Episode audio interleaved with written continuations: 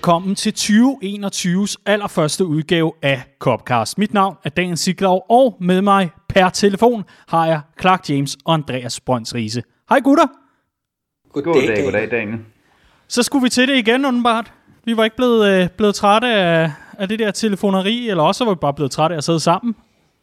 Ja, det, øh, det, det kan man sige. Øh, jeg vil sige, øh, jeg vil rigtig gerne kunne sidde med jer to gutter lige nu Åh, og, det var og godt. optage Copcast i, øh, i noget mere øh, ja, sådan varme omgivelser, om man vil, hmm. end at sidde her hjemme i min, i min kolde lejlighed og glo ud af vinduet, mens der øh, driver sharp ned fra himlen. Øh, det er måske ikke så fedt.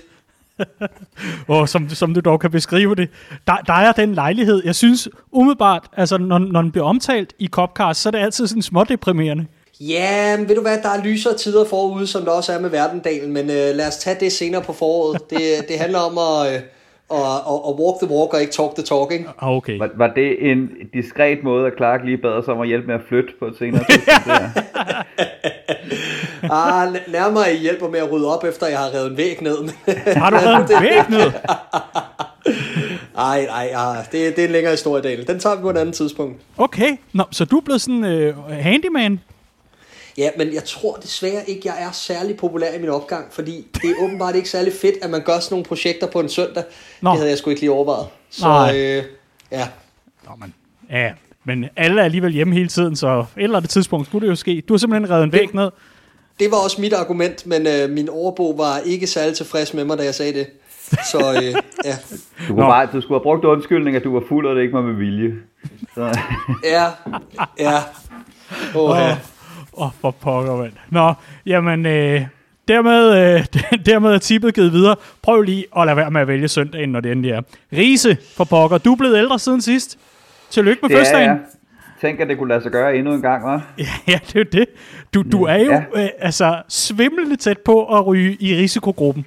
Ja, det er af flere grunde. Ja, af flere præcis. grunde. Jeg tror også, øh, overvægt er vist også en af faktorerne, ikke? Så, øh, så der, er mange, øh, der er mange grunde til, at jeg er i risikogruppen. Ja, men øh, det er alt det juleguf. Men nu, som er men nu også fremskreden alderdom, det er fuldstændig rigtigt. Ja. Så, øh, Ja. Men sidder du så og holder øje med din e-boks om, hvornår du skal vaccineres, eller, øh, eller hvordan er det? E-box. Er det, er det, er det, er det sådan noget SoMe? Ja, lige præcis. Riese, Riese sidder og spiller bridge, Daniel. Lad ham nu være. Ja, det er rigtigt. Men det er faktisk et, et af de sociale medier, hvor Trump er kommet på nu. Okay, ja. Så det er... Nej, men hvor er det godt, at, at øh, humøret trods alt øh, er nogenlunde, selvom man er i risikogruppe eller uhyre upopulær øh, i, i sin opgang. Det, det er jeg glad for at høre. De her, vi har en øh, Copcast, øh, Copcast selvfølgelig øh, foran os, hvor vi... Øh, Ja, der, der er humøret måske ikke så højt, men vi, vi skal da prøve at gøre vores for, at øh, vi kan komme igennem den her mørke, mørke tid. Fordi øh, Copcast er jo Redman Families faste podcast, og som øh, udkommer på næsten ugenlig basis, hvor vi altså øh, tager nogle af de vigtigste ting i og omkring Liverpool og, øh, og drøfter dem. Og det vi har fået serveret, siden vi gik på ferie, det har så bare været et styks formkrise. Så det er jo selvfølgelig det, vi skal sidde og mundre os og hygge os med her i dag. Øhm, til en start, der vil vi dog øh, gerne lige starte øh, et, et lidt andet sted, fordi vi skal øh, forbi noget, som vi er rigtig, rigtig stolte af, og noget, man kan varme sig på, selvom det er koldt, og det er trist, og det er mørkt, og det sjapper, og jeg skal ellers komme efter dig. Og det er, at vi i det her år altså har slået rekord med vores Christmas Charity 2020. Intet mindre end 85.490 kroner blev der samlet ind på national plan rundt omkring i afdelingerne, og så altså i det hele taget i vores store udvidede familie, der har vi altså samlet 85.490 kroner ind til North Liverpool Food Bank. Og jeg kan godt hilse og sige fra Simon, som altså øh, er en af lederne derovre i det Liverpoolske, og som altså står for North Liverpool Food Bank på det administrative plan. Han var ved at vælte ned af stolen over nyheden om, at vi endnu en gang havde slået indsamlingsrekord. Hvor er det dog en fantastisk præstation. Tusind, tusind tak til alle, der har bidraget. Hvad, lad mig lige høre, var, var det kun mig, der var rørt, da, da vi har gjort, øh, jeg var lige ved at sige boet op, det hedder det ikke, da vi havde øh, talt, talt sammen om øh, vores resultat? Nej, nej, på ingen måde. Øh, og især i de her tider er det, øh, er det intet mindre end fantastisk, at folk er, er stemplet sammen på den måde. Man kan sige, at en af de her, øh, en af de helt store ting ved vores årlige indsamling er jo, at vi normalt mødes på popperne øh, til en af de kampe, der ligesom ligger op til afslutningen af den her indsamling. Ja. Og så får vi lige givet det sidste push med i forhold til, at så laver vi nogle små tiltag, som øh, på Poppen i København har vi blandt andet gjort sådan noget med, at så kan man donere et eller andet per mål eller per begivenhed i kampen og sådan noget. Det plejer at være sådan en sjov gimmick, der lige trækker det godt op. Og det har vi jo været fuldstændig for uden i år. Øh, og alligevel så har vi øh, så har vi altså slået indsamlingsrekord øh, på måske det tidspunkt, hvor pengene øh, falder på et allermest tørt sted for mm. dem, der har brug for det. Det er, det er sgu fedt. Det er, det er rørende, ja. Og, og hvor har det også været rørende. Er klar? Øh, undskyld, Riese. Det, jeg, tror, jeg tror også, det hjalp, at, øh, at jeg så inde i de forskellige Facebook-grupper, der har også været rigtig godt gang i den, mm. og virkelig stor aktivitet og rigtig gode idéer. Øh, og så er det klart, at, øh, at det er oplagt øh, jo at donere noget per mål Liverpool scorer den slags. Så vi sender en varm tanke til Crystal Palace forsvar, der var i det, i det gavmilde hjørne.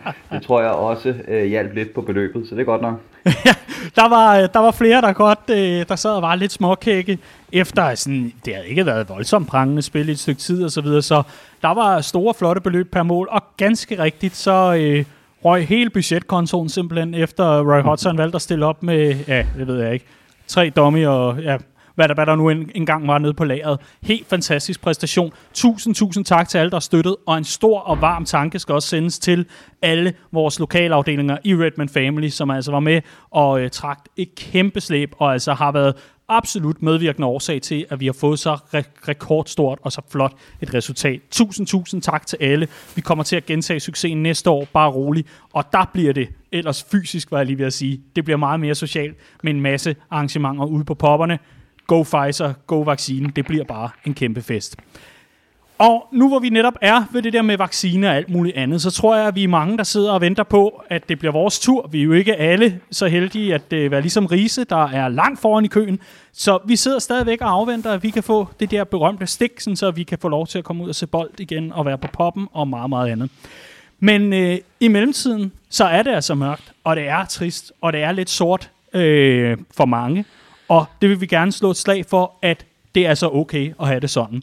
Så vi har en kampagne kørende i det nye år her, som kom simpelthen på baggrund af den seneste, øh, det seneste pressemøde. Gud døde med, ej hvor er jeg træt af pressemøder.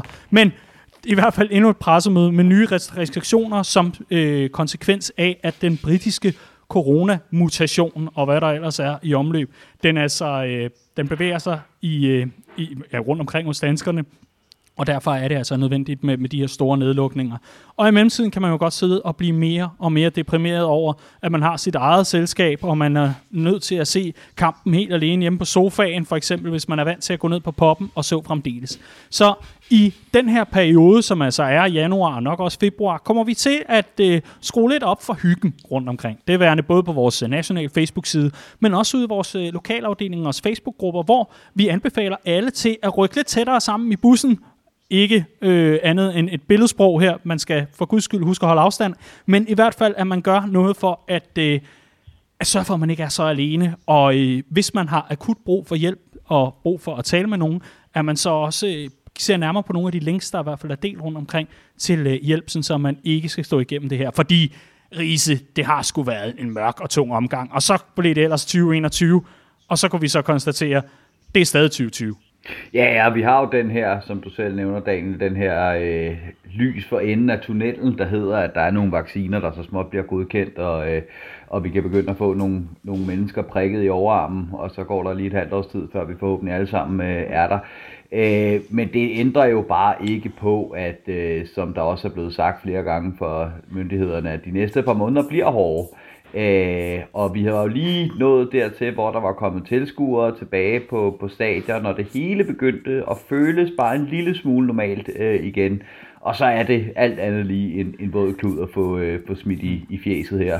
Øh, så, så lad os endelig øh, huske hinanden på, at det er sgu, øh, det, det er sgu en våd klud at få i ansigtet, og det kan være hårdt, og det er en meget stor omvæltning af vores allesammens øh, hverdag. Så, øh, så lad os øh, bakke op om hinanden og, øh, og huske på at række ud til dem, vi øh, mm. muligvis tænker kunne have brug for det i denne øh, svære tid. Ja, fordi det får folk til at gøre sindssyge ting, som for eksempel at vælte en væg derhjemme, ikke? ja, men jo jo, man kan jo, man kan jo joke så meget med det, og jeg ved jo godt, at det, det, var, det var venlig men, Daniel. Men det er jo et udtryk for, for fan. Jeg kunne da ikke finde på at vælte en, en væg, øh, hvis jeg var i almindelig tilstand. Altså, jeg savner der noget at tage mig til, og det tror jeg, der er rigtig mange, der kan genkende til derude. At, øh, at, at man lige pludselig får øh, nogle lidt skøre idéer, fordi at man lige pludselig godt kan føle sig en lille smule isoleret.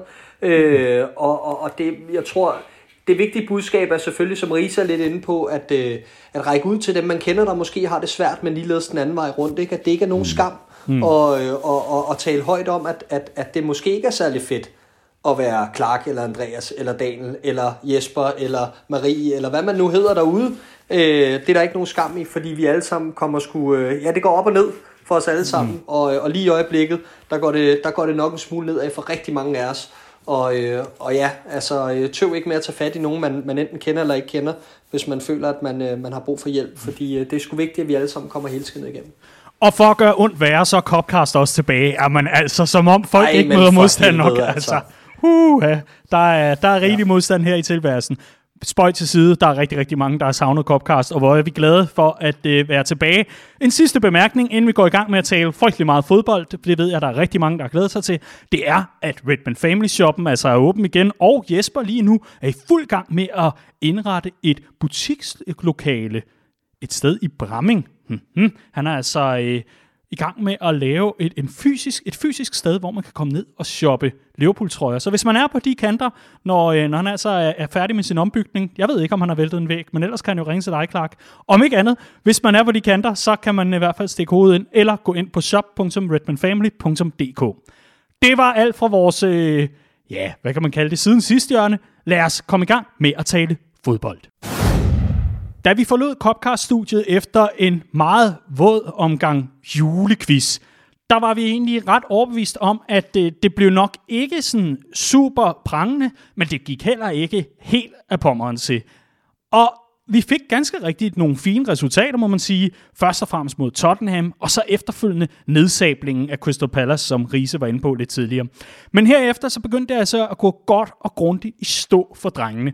Og siden da, der har vi fået to uafgjorte og et nederlag i de seneste tre Premier League-opgør. En lille oprejsning fik man altså fredag, men det var altså mod Aston Villas U14-drenge, der skulle hjem og direkte i seng bagefter. Det var langt over deres sengetid. Nu er vi simpelthen nødt til at øh, fjerne det der plaster fra såret, og øh, så se nærmere på, hvordan kan det være, at Liverpool de altså har løbet ind i den her formkrise, og har sjosket en ellers fremragende mulighed væk i mesterskabsræset. Fordi først og fremmest kan I fortælle mig og lytterne, hvad i al verden, der er gået galt for Klopps Vil du starte, Riese? Øh, det kan jeg godt. Øh, det, har været, det har jo været en pose blandet bold, så må man sige. Øh, og jeg tror, at da vi sad før, øh, før juleprogrammet her, og kiggede på det tætte program, og kiggede på truppen, og kiggede på de problemer, øh, Liverpool nu engang har med skader osv., øh, så var vi villige til at sælge den for, for de her øh, 8-9 point.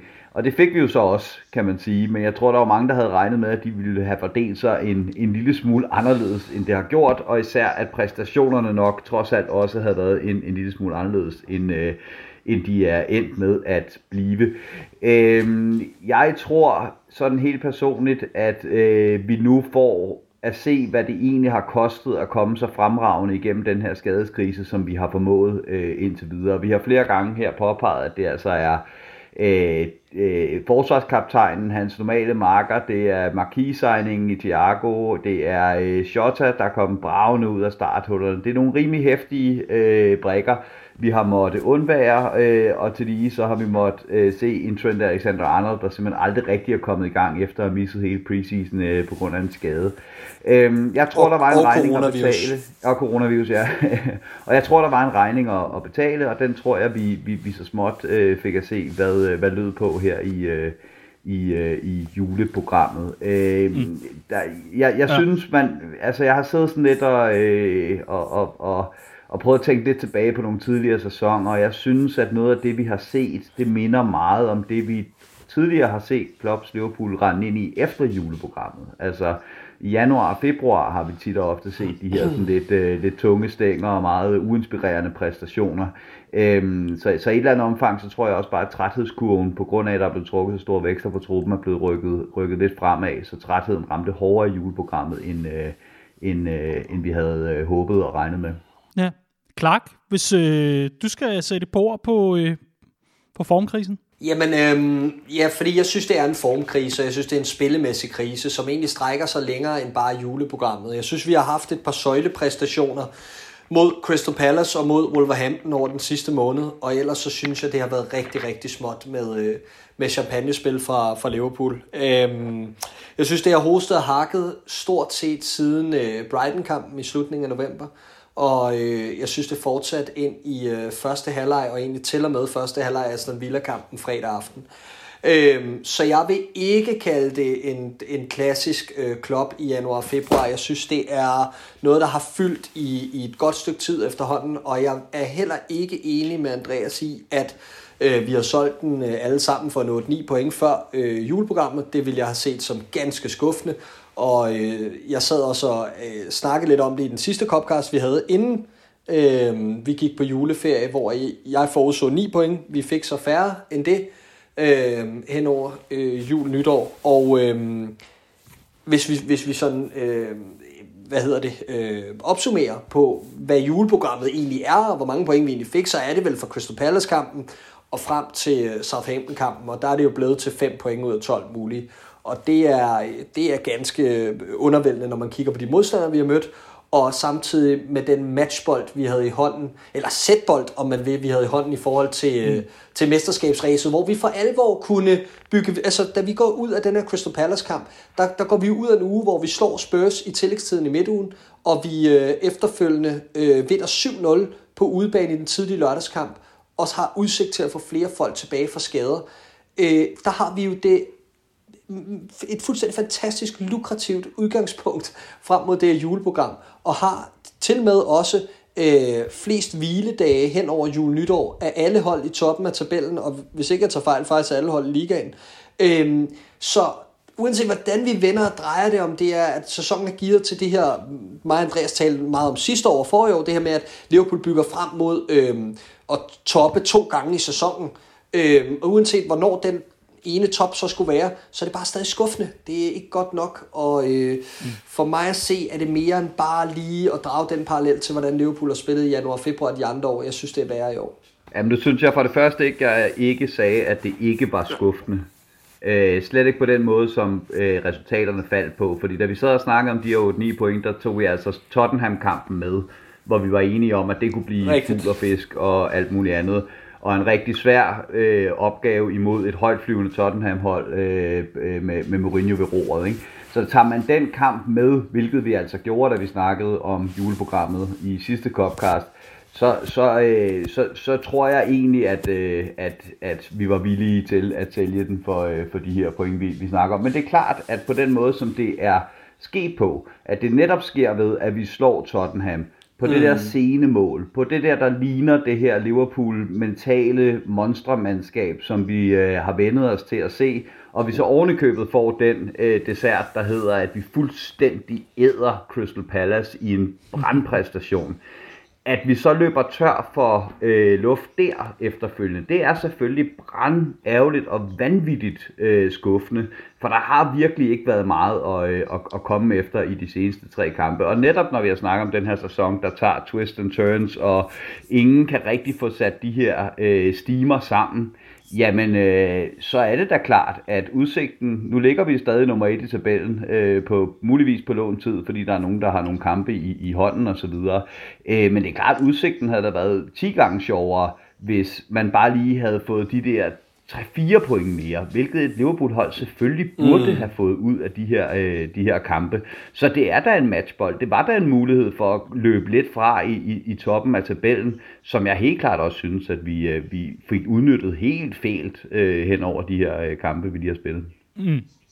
Ja, fordi hvis, hvis, vi, øh, hvis, hvis vi lige gør, gør boet op øh, igen, og altså lige, lige ser nærmere på det, så optager vi mandag den 14. december, og onsdag den 16. vinder vi altså øh, på et Bobby Firmino, hovedstadsmål, helt fantastisk, i, øh, i overtiden mod, mod Spurs.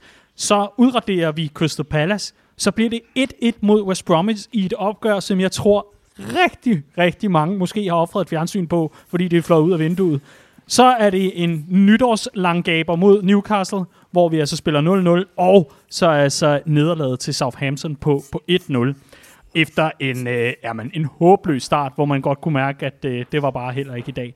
Så jeg vil egentlig bare høre jer, var, var det, øh, fordi jeg, jeg kan fornemme lidt, at, at det er over omkring, at det selvfølgelig er skuffende, men, men jeg, jeg, jeg mærker også lidt, at, at I er måske en smule overrasket over, at, at det kommer på den måde og bliver ved med sådan at trappe til værre og værre.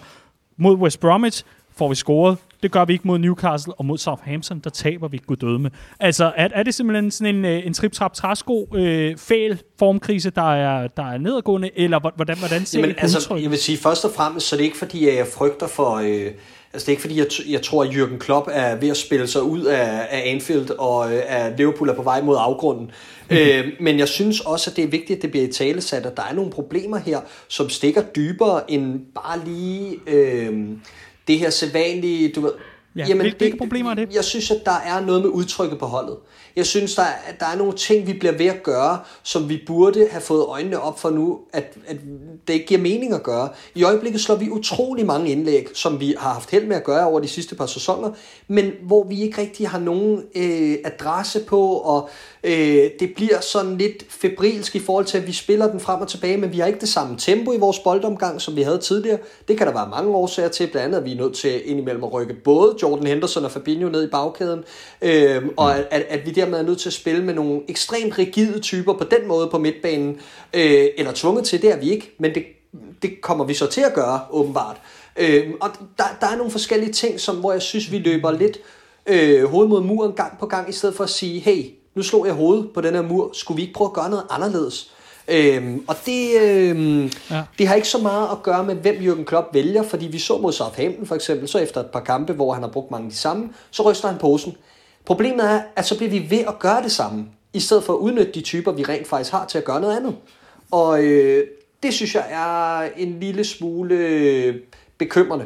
Fordi, ja. jamen, jeg, jeg, jeg, jeg vil ikke bare rundt af med at sige, ja. øh, fordi det vi så mod Aston Villa i anden halvleg, der så vi, og jeg er med på, det er mod en flok 14-årige drenge, men vi kunne tydeligvis ikke finde ud af at spille dem ud på 45 minutter med det hold, som Jürgen Klopp havde foretrukket at bruge. Øhm, men efter pausen, så ser vi på ganske få sekunder, hvad der kan ske, når vi i scene sætter de rette kreative folk. Og det er ganske få virkemidler. Mm. Og det mener jeg bare sådan set i bagspejlet, at det burde vi have tryllet frem hen over jul nytår, da vi faktisk havde nogle folk, der var kommet tilbage fra skade. Og så er jeg helt med på alt det her med, at de ikke var i kampform, og de var ikke alt muligt andet alle sammen. Men man kunne da have prøvet at spille nogle af dem ind hen over de kampe. Men, men øh, jeg, jeg synes, der er et ord, som sådan popper op på lystavlen hos mig, mens du sidder og, og kommer med, med, med, med dit budklak og, og din analyse. Mm. Men du får ikke bare ikke rigtig sagt det. Og derfor vil mm. jeg gerne sige det, og så kan du så spørge, ja. øh, så kan du så bekræfte mig i, om jeg er ret. Jeg, ja. jeg synes, ordet stedighed et eller andet sted begynder at, at, at lyse lidt frem. Kan der ja, være noget om det? det gør det. Ja, men det, det ligger jo til Jürgen Klopp. Det er jo sådan en balancegang ikke? mellem at være stedig og lojal mod det, man altså, er kommet frem på, og det, man tror på, og de principper, man ligesom føler virker. Og vi kan bare ikke betvivle, at Jürgen Klopp er en mm. topmanager, han har ført os hertil. Og også mens vi andre har siddet og råbt og skrevet på hans beslutninger undervejs. Så mm. det, er jo, det er jo en svær balancegang, men, men man bliver jo frustreret, når tingene går imod en. Og især når man er Liverpool-fan over de sidste par år, der har vendt sig til, at vi bare ikke har de her resultatmæssige bølgedale over så lang tid. Øhm, og derfor så vil jeg bare ønske, at et, bare sådan et helt konkret eksempel, når Oxley Chamberlain starter ind mod Southampton, så få den ud på kanten af feltet til ham, så han kan klappe på kassen. Altså i stedet for, at vi spiller mod de samme styrker, som når vi spiller den der normale 4-3-3. Øh, udnyt, at vi øh, har en Thiago, der kan ligge og slå dem dybt fra, øh, fra, fra, fra den centrale position, frem for den hver gang skal ud over bakkerne, osv. osv., osv. Det var det her, vi snakkede om, da vi købte de her spillere, da vi, øh, når vi forsøger at bruge spillere som dem, at, at vi ligesom skal forsøge ikke at blive for forudsigelige. Det er jo en del af det her. Så mm. det er mere det, der sådan ligger i den frustration, jeg har i øjeblikket. Øh, og ikke så meget fordi, at jeg tror, at uh, tingene aldrig bliver gode igen, og øh, det er mørkt hver dag, vi står også op i juli. Riese, du skal også have lov til at komme med et par replikker på, øh, på, på de her ting, fordi øh, det er en meget, meget stor diskussion, og vi, vi, vi kommer til at zoome ind på nogle, øh, nogle dele af den, men, men nu skulle I lige have lov til at øh, få lettet låget fra øh, både jule- og, og, og nytårsfrustrationer. Ja, ja, og jeg, jeg synes, der er nogle af de her diskussioner, der kører lidt i ring, fordi øh, som, som Clark siger, vi har set Liverpool vinde det her øh, mange gange, vi har set Liverpool have de her formkriser, hvor tingene ikke lige øh, lykkes, og hver gang er der jo det, der hedder, at der er to baggrundsfortællinger om Jürgen Klopp. Der er netop den stadige Jürgen Klopp, der bare øh, moser på i Liverpool, ændrer på nogle ting, er blevet en lidt klogere manager, og så altid finder en måde at komme stærkere ud på den anden side, og så er der den her fortælling om Jürgen Klopp i Mainz og Dortmund, øh, der, der netop var, var for stedig, kan man sige, der brændte ud med mm. det her hold, og, og, og derfor så hver gang, at der kommer sådan et, et dyk her, så, er, så ligger den i baghovedet på en. Er det her øh, nu, Præcis. at Jürgen Klopp han, øh, han løber øh, tør for idéer, og, og, og vi ser nogle af de her uheldige mønstre, øh, som, som vi så i, i Mainz og Dortmund. Det vil være helt naturligt, at den ligger i, i baghovedet. Man skal bare huske den anden øh, version af historien også er i, i, i Liverpool, at, øh, at han plejer at få det, få det vendt. Ikke? Noget af det, som jeg, jeg har lagt mærke til her, det er, at, øh, at øh, det er rigtigt, vi slår nemlig helt ustyrligt mange indlæg. Øhm, og, og, og det handler for mig at se primært om det her med, at vi ikke har fart nok i spillet. Øh, vi har slået indlæg de sidste to sæsoner, der har vi bare formået at rykke lidt rundt på en bagkæde først, der gør, at vi slår indlæggene efter nogle områder, som der så løber spillere ind i.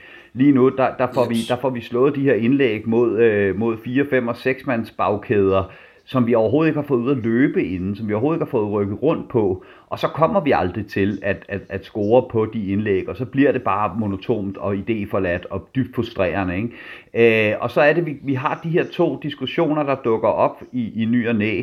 Øh, jeg skrev en, en artikel om Curtis Jones for under en måned siden, som hed, om han var den her manglende brik på, den, på Liverpool midtbanen, øh, som netop kan komme med det her lidt kreative, uforudsigelige ind over midten, som vi, vi, vi nogle gange mangler øh, når det her indlægsspil, når det her spil over bakkerne ikke fungerer, som det skal.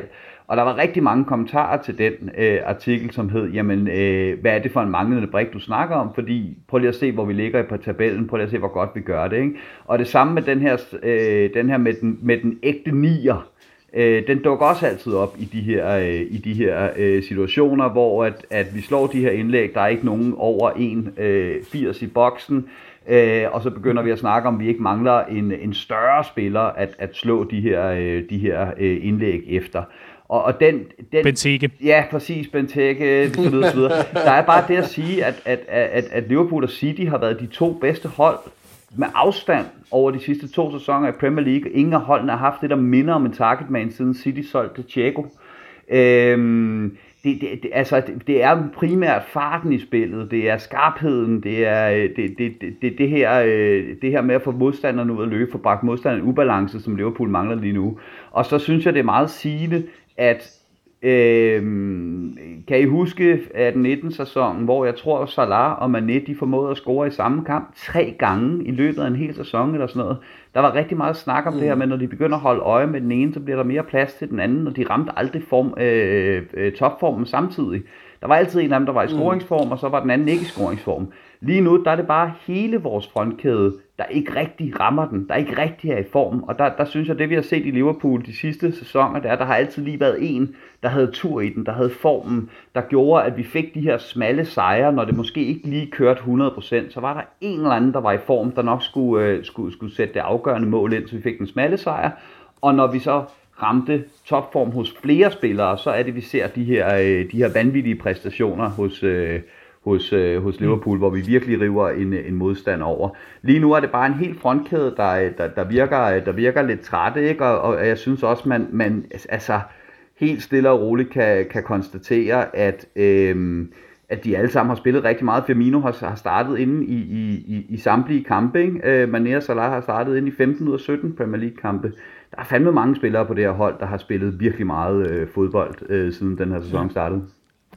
Lad os men, lige... men, men ja. jeg, jeg, no, jeg, jeg er egentlig enig med Riese i, øh, i, i, i rigtig meget analysen her. Det er jo også det, der, der peger i retning af, hvad der skal ske herfra, fordi Liverpool har jo øh, konsolideret defensiven, kan man sige. Altså, man har lukket det samme antal mål ind, eller faktisk færre mål ind over de sidste 10 Premier League-kampe, end man gjorde i en enkelt kamp mod Aston Villa øh, tilbage i oktober. Ikke? Øh, så, så der er jo sket noget. Problemet er, at man har bare rodet op i balancen på holdet. Øh, så så det, har, det har jo kostet noget. Det har kostet noget at smide Jordan Henderson ned i bagkæden, og mere end hvad øjet lige mm. ser. Det har kostet noget at smide Fabinho derned, fordi de der sideskift, som vi i øvrigt også får fra Virgil van Dijk, når han er klar, som rykker spillet, jamen dem har man mistet fra ja. midtbanen også nu, fordi du har været nødt til at smide folk ud på andre positioner. Så jeg tror, at vores, og det, det er måske det, der gør mig lidt bekymret øh, på den korte bane, det er det her med, at vores lid er sat enormt meget til Thiago Alcantara mm. lige nu. Fordi han er manden, han er frelseren nu. Det er ham, der skal ind på midtbanen og splitte det hele ad. Han skal sætte tempoet, og det skal han gøre nu, selvom han har siddet ude i tre måneder. Ikke? Øh, heldigvis er han sådan en fantastisk spiller og en proven winner, så jeg er ikke bange for, at han ikke kan stå for presset. Jeg er bare bange for, om han kan stå for det fysisk, om han holder ja. sig klar. Hvis han gør, hvis han gør, så tror jeg, det bliver rigtig fint. Men jeg mener ikke, det er hele løsningen, fordi vi så den anden halvdel af løsningen, øh, også fredag aften. Og det er det her med, at vi skal have de her bindelødsspillere. Mm. Vi skal have denne her mand, Thiago, kan smide den op til, så han ikke skal spille de her bolde direkte op til frontkæden hver gang. Vi skal have en Shakiri, vi skal have en Oxlade Chamberlain, vi skal have en af dem der retvendt med bolden. Fordi det, man ser, der virker rigtig meget i den her sæson, øh, og, og nogle offensiver, der fungerer. Jeg ved godt, vores har fungeret rigtig fint langt hen ad vejen, og vi er det hold, der har scoret flest mål i Premier League osv. osv. Men det er gået lidt i stå nu her. Øh, men det man ser virker rigtig godt for et hold som Manchester United, som jeg synes gør det rigtig godt, når de slår omstillinger, når de spiller øh, offensivt, det er, at de har en mand mere. De har Bruno Fernandes til at fodre de tre op foran. Og det er lige præcis det her, jeg håber, vi kan få integreret bare ind imellem, når vi har brug for det i vores spil. Vi så Shakiri gøre det en gang imellem, komme fra bænken ind over, øh, hen over efteråret, og servere den for Diogo Jota. Og det der, den der ekstra tangent, det tror jeg kan give os den der lille bitte twist, af uforudsigelighed, som vil gøre, at vi kan ramme et højt det, det, er, det er jeg helt enig i. Øh, der, der er det i det, at øh, nu nævner Clark det her med Van Dijk, der, øh, der er ude, og, og, og lad os bare sige det som det er. Altså Fabinho er en glimrende fodboldspiller, han har et godt pasningsspil, men det vi, det, vi, det vi mangler lige nu, det er verdens bedste dybe igangsætter. De der, de der mm. diagonaler, som Van Dijk slår, det er første led yes. i retning af at komme hen mod et indlæg, eller hen mod at spille den sidste aflevering mod et forsvar, som er ude af balance, fordi de har skulle sideforskyde så voldsomt, på grund af, at Virgil van Dijk har, har, har sat angrebet op med den her lange diagonal. Så er der også en Trent Alexander-Arnold, som... Øh, som rammer øh, stort set ingenting i øjeblikket. Ikke? Øh, og det kan der være mange grunde til. Der er det her, jeg nævnte med, at han, han, han var uden, øh, altså, uden preseason. Øh, der er noget selvtillid. Øh, men der er jo også noget i, at han skal altså også ligge og babysitte. Hvad var det for en kamp, vi havde, at Phillips, det var mod øh, Newcastle, ikke? Altså, du kunne nærmest se, at han, at han ikke turde gå længere end to meter fra ham, fordi at han skulle, øh, han skulle have en at spille bolden af til. Og så bliver det altså, når, når der kun er Trent dernede til at, øh, at, at skulle føre den op, eller lave øh, opspillet ned bagfra, så prøver han også at slå alt for mange vinder, og det, det, det gør han også i øjeblikket. Ikke? Så det er, det er både vores ja. midtbane, øh, netop fordi der er blevet rystet så grundigt rundt i konstellationen, øh, fordi der skal rykkes folk ned i midterforsvaret. Øh, det er genpresset, det er anden, presset på anden boldene, som vores midtbane plejer at ligge, der heller ikke sidder lige øh, i skabet. Øh, og så er det, øh, så er det de, de måske to vigtigste spillere i forhold til at sætte tempo i bolden i vores opspil, øh, der, der, der mangler lige nu. Men jeg synes også, at man må, man må stille og roligt konstatere, at når, øh, når Jürgen Klopp vælger at starte øh, så stærkt mod Aston Villa, som han gør, så er det jo også fordi, at han anerkender, at der er to problemer i, øh, i offensiven lige nu. Der er både et mentalt og et fysisk problem, fordi det er klart, det vil være nærlæggende bare at smide reserverne på banen imod Aston Villas U15-hold, mm. få hvilet stængerne lidt, øh, og så er vi klar til, øh, til United. Men når han alligevel vælger at give Mané og Salah øh, noget spilletid, så er det jo også for at give dem en succesoplevelse. Så er det jo også for at få dem gang i scoring igen. Og, og det er jo også en, en, en anerkendelse af, at der bare er noget i vores fronttrio lige nu, der ikke klikker ligegyldigt hvordan og hvorledes i forhold til, hvem der er længere tilbage på banen, så synes jeg, at vi har set masser af eksempler på, at øh, bolden egentlig kommer frem til de, øh, til de tre forreste, og så er det, at vi skal begynde at sætte de her hurtige et toer frem øh, sammen. Det er her, vi skal, vi skal begynde at se det her nærmest telepatiske linkopspil, som Firmino kan have med, med, med de to fløje. Og det, for, det sidder bare ikke i skabet lige nu. Det sidder der bare ikke, vel? Altså, der er for mange berøringer, der er for, øh, der er for, der er for tjuskede afslutninger, øh, der, der er for meget tøveri, og det ligner, at de også er en lille smule ramt på, øh, på, på selvtilliden, de, øh, de tre forreste. Jeg synes bare lige on a final øh, note her, jeg synes, at det er enormt frustrerende, den sidste du netop pointerer her, Andreas, at det virker rigtig meget som om, det er hver mand for sig i den offensiv i øjeblikket. Det er som om, de kan ja. ikke vente med at skyde selv, de kan ikke vente med at spille chancen større for dem selv. Det er netop den der, øh, det der lille bitte, det der, der lige skal klikke, for at man spiller chancerne større, man ser hinanden, man er uselvisk i de rette momenter, og alt det her. Øh, og og, og det, det, det savner jeg det savner jeg at se. Det er længe siden, jeg har set det. Sidst var mod øh, netop Crystal Palace, den kamp, vi har omtalt, hvor vi nedsablede dem fuldstændig. Øhm, mm. Og så vil jeg sige, at jeg tror, at det, der sådan overordnet frustrerer mig rigtig meget, det blev rigtig fint opsummeret mod Aston Villa. Det blev opsummeret i netop det her med, at vi er nødt til at gå ud og tage de her øh, kalkulerede risici, fordi at vi skal give vores spillere selvtillid. Der har jeg det bare ja. sådan, vi burde være længere end det der, og især med tanke på, hvad vi har lært i den her sæson. Altså det, det der sker mod FC Midtjylland, som vi har talt om flere gange, og det er altid nemt at være bagklog, og det er altid nemt med mm. alt det her. Men nu gør vi det så igen. Hvad var der sket, hvis Fabinho var gået i stykker mod Aston Villas mm. U14-hold? Altså, hvad var der sket, hvis Mohamed Salah eller øh, Sadio Mane var gået... Altså, at vi er nødt til at gå til de længder for at spille drengene mere sådan mentalt klar til det, der venter. Jeg tror, det er det, der frustrerer mig, at vi ikke har det overskud, og der er vi bare ikke nået op, siden den skadeskris begyndte at ramle, og det er, det, det er sgu irriterende. Og det, der provokerer mig endnu mere, det er det, der sker i kampen mod Southampton hvor øh, vi jagter et resultat. Det er tydeligt, at fronttrioen er, er trætte. Der er ikke rigtig noget, der lykkes. Øh, og så bliver Origi og Minamino på bænken mm. i hele kampen. Fordi en ting er, at du er nødt til at bruge kampen mod Aston Villa til at give din fronttrio selvtillid. Prøv at forestille dig, prøv at tænk, altså hvis man havde Shota klar, klart, ikke, så, så, ville, så ville man kunne smide ham ind, og ham savner vi virkelig i øjeblikket. Mm. Også fordi han virker faktisk øh, som vores mest naturlige afslutter, mm. altså vores mest instinktive afslutter. Øh, og der er virkelig ikke meget instinktivt over det, som, som de andre foretager sig op lige nu. Men prøv at forestille dig, hvis man kunne bruge en kamp mod Aston Villa, på at smide en Origi eller en Minamino ind, og så kunne de score nogle mål, og så kunne de begynde at starte inden, så kunne de begynde at sætte fronttriven under pres på den måde. Mm. Men Naura, hvor er der langt ned til de næste i rækken for vores fronttriven, så længe de hedder yes. Origi, Minamino og Shaqiri. Jeg er ked af at sige det. Ja, det er jo nemlig også, og det er her, jeg lige øh, plukker, som de unge kalder det, på din vegne, Riese. Fordi øh, for fire dage siden, der udkom du med analysen, forsyningslinjerne er afbrudt. Øh, og det gjorde du inde på redmanfamily.dk. Du har måske, kan jeg lytte, øh, set artiklen øh, på vores øh, nationale Facebook-side. Men hvis du ikke har endnu, eller ikke har haft muligheden for at læse den, så synes jeg, du skal gøre det, fordi der kommer du netop ind på det her aspekt, Riese, hvor man jo, øh, hvis man er ja, lidt bagklog, tror jeg, du kaldte det, Clark, men måske også er sådan lidt kynisk, kan sige, at den Midtjylland-kamp, den et eller andet sted også er medvirkende årsag til, at vi ikke havde så meget at skyde med, da kræfterne begyndte at slippe op i december og start januar. Er jeg, er jeg helt gal på den der? Nej. Nej, overhovedet ikke. Overhovedet ikke. Det er i hvert fald også sådan, jeg, jeg hørte fra jer. Jeg vil rigtig gerne ind på nogle forskellige øh, faktorer her, fordi jeg synes, øh, vi har været lidt omkring, at vores offensiv har haltet. Det har været svært at komme, øh, komme til målene for alvor. Indlæggene har været rigtig mange, og jeg kan se på øh, de nomineringer, der har været i forhold til Birdies, at øh, rigtig mange lyttere er træt af korte hjørnespark. Kan jeg vide, hvad det kommer af? vi, øh, vi skal i hvert fald også lige ind på, i forhold til det taktiske perspektiv, øh, det kommer vi lige om lidt, men inden da, der vil jeg rigtig gerne se nærmere på vores bagkæde, fordi det skal ikke være nogen hemmelighed, at Jürgen Klopp lige indtil videre, i forhold til vores forsvar, jo ligesom har, har fået løst opgaven meget godt med, at det ikke er fuldstændig kuldsejlet og væltet nede bag til, selvom mange måske havde forestillet sig, at øh, det var det, der ville ske. Først og fremmest måtte øh, Joel Matip jo lade sig udskifte, øh, udskifte efter en, øh, en lille times spil. Jeg tror, det var mod West Bromwich. I må endelig rette mig, hvis jeg tager fejl. Men i, øh, i, I hvert fald så har Liverpool nogle problemer i forhold til, at de jo er meget unge og meget uerfarne og bare ikke er gode nok. Og jeg tror måske, vi fik et rigtig godt eksempel på det fredag aften mod Aston Villa. Er der ikke en af jer, der har lyst til at sætte nogle, øh, nogle ord på i forhold til, at Jürgen Klopp et eller andet sted, og klubben har valgt at sige, vi har den her, øh, eller de her muligheder i forhold til mm. vores bagkæde.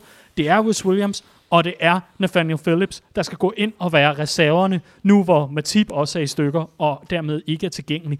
Og man står altså også midt i et januar transfervindue, mm. hvor der altså er mulighed for, I skal ikke komme og fortælle mig, hvis, øh, hvis øh, man lægger nok penge, så, så, så står der en klar. Man har altså valgt at gå den her retning. Jeres tanker i forhold til, at det er Liverpools setup, måske for resten af sæsonen? Jamen, det er en kalkuleret risiko. Det er der ingen tvivl om. Det er det, vi Endnu kender en. FSG. Jamen, det er det. Det er det, vi kender FSG for. Øh, det er, at jeg vil tro, at det, der går igennem deres tanker nu her, er en vurdering af, hvor sandsynligt er top 4 med det nuværende setup, vi har. Mm. Hvor sandsynligt er det, at vi kan gøre fans tilfredse med at spille med om titlen, og at vi kan konkurrere i Champions League, det vil sige formentlig nå kvartfinalerne eller deromkring, og så må vi se derfra. Øhm, ud fra det setup, man ligesom har nu. Og der tror jeg, at de vurderer, at det er ganske sandsynligt. Og det er de selvfølgelig i dialog med Jürgen Klopp om, og Jürgen Klopp kender til klubbens situation grundet covid-19, og at der ikke er øh, uanede øh, mængder af penge på hylderne, og jeg tror også, at der ligger et samvittigheds, noget med samvittigheden i forhold til Jürgen Klopp, og det her med at bruge penge i de her tider, det taler han meget om, og han er meget engageret i øh, verdenssituationen osv. Dermed ikke sagt, at han ikke ønsker sig en forsvarsspiller. For selvfølgelig gør han det, og det har han heller ikke lagt skjul på. Jeg tror bare, at Jürgen Klopp med hele, altså hvis han sætter sig op i helikopteren, og det tror jeg, at han sammen med FSG har forsøgt sig at gøre, så tror jeg, at han vurderer, at der er bedre, for det første bedre muligheder til sommer, bedre value, øh, mere klarhed i forhold til, hvor er Liverpool henne i hele det her covid-19-show, øh, og øh, over, de, over de kommende år, og kunne lægge en plan i forhold til at bygge truppen op osv. Det tror jeg, han mener, at der er langt bedre mulighed for, eller de mener, der er langt bedre mulighed for til sommer, frem for nu. Hvis den helt oplagte mulighed ligesom bød sig på transfermarkedet nu, så tror jeg, at Liverpool vil stå til. Men vi snakker ikke en spiller i 40, 50, 60 millioner pund klassen. Det kommer ikke til at ske. Øh, jeg tror, det handler om at finde en bakken, der er value for money, der samtidig har den rette alder eller det rette CV til at kunne gå ind og gøre sig gældende. Fordi ellers så ved vi også, at Jürgen Klopp, han tænker omkring det her Liverpool-hold, vi signer ikke spillere for de første tre måneder, vi signer dem for de første tre år. Og i det ligger jo også, at man signer ikke spillere, der skal gå ind og bidrage nu, fordi de spillere, der skal spille på centrale positioner i Liverpools system, skal indspilles i det her. De skal lære de her Øh, det her med, når man står i en høj bagkæde, udnytte sin hurtighed rigtigt, udnytte sin aggressivitet rigtigt, have den rette balance, og det tager ofte rigtig lang tid. Ergo, den spiller, vi vil hente ind nu, ville formentlig ikke kunne gøre meget væsen af sig over de første 6 måneder, og deraf tror jeg, overvejelsen ligger. Men, men Clark, jeg bliver også bare nødt til at spørge dig her, ikke? Altså, ja i, i forhold til den situation, der er på, på det, her transfer, ja. øh, det her transfermarked. Vi, vi kender alt til covid-19. Guderne skal vide, at vi kender alt til situationen. Guderne yes. skal vide, at vi, vi har forholdt os til det, og vi holder afstand, og vi spritter af, og vi lader være med at komme på Anfield, for vi kan heller ikke komme ind. Men mm. ikke desto mindre pointen består. Altså, jeg tror, alle har forstået det. Er det, er det ikke måske lidt øh, sådan plader humanistisk et eller andet sted og begynder at, at tænke på, om man bruger penge i en krisetid? Altså, vi taler om en, en professionel fodboldforretning, som jo også skal være rentabel, og vi ved udmærket, at der er en udløbsdato på et eller andet tidspunkt i forhold til Jürgen mm. Klopp. Han kommer ikke til at være her de næste 12 år nødvendigvis. Det, det, det tror jeg, det vil jeg i hvert fald gerne lægge hovedet på blokken i forhold til, at det, det tror jeg altså ikke. Så et eller andet sted er der også et Jürgen Klopp-projekt, der skal udvikles, og jeg tror rigtig mange, fordi det, det øh, fornemmer jeg også rundt omkring, både på sociale medier fra andre, men altså også danske fans øh, inde på vores opslag på Facebooken, der jo netop siger, jamen prøv at høre her, det er jo ret simpelt. Man valgte jo netop at sælge sin gradering til Zenit St. Petersborg, ja. fordi at nu var det, nu var det farvel Lovren, og dermed ikke sagt, at vi skal hive op i den store, vi fik aldrig erstattet Lovren, fordi det tror jeg ikke, man kan på mange måder. Men, men, men et eller andet sted tror jeg også, der er mange, der tænker, hvornår får vi så den erstatning for ham? Fordi lige nu, der har vi DJ Kidminster, som bliver overløbet af en 16-årig, og vi har Nat Phillips, som jo er øh, var, var i anden Bundesliga med Stuttgart. Vandenberg i øvrigt, han er på vej til at blive udlånt. Ikke? Så man, man sidder jo også med, med, med en situation nu, mm. hvor man mm. tænker, jamen det er så åbenlyst, at det her, det er noget, der hæmmer holdet, at vi er nødt til at tage øh, drivkraften fra midtbanen ned i forhold til både at have Fabinho og Henderson i nogle opgør, ja. at, at have Trent Alexander-Arnold skal være nanny, og derfor ikke kan ligge sin naturlige position og komme ind i den rytme, der skal til osv. Det er bare en rigtig dyr situation, så, så kan du forstå den frustration, der også ligger og ulmer et eller andet sted omkring, jamen hvor svært kan det være, venner? Der, der bør vel være, være, være rig mulighed for at gå ud, og så ja, så bliver det lidt dyrere end regnet med, men til gengæld så får vi balancen tilbage. Ja, det, jeg kan sagtens forstå frustrationen. Jeg sidder selv med den hver evig eneste aften, når jeg skal sove. Så mm. jeg, jeg, jeg er ikke meget anderledes. Øh, jeg er også fan. Jeg tror bare, jeg prøver at udpensle, hvad overvejelserne mm. er. Øh, men, men, øh, og, og jeg er sikker på, at øh, dem sidder Jürgen Klopp også med. Og øh, jeg er sikker på, at var den forsvarsspiller der, som Altså, vi skal huske på, at det, det er ikke football manager. Det er ikke øh, FIFA.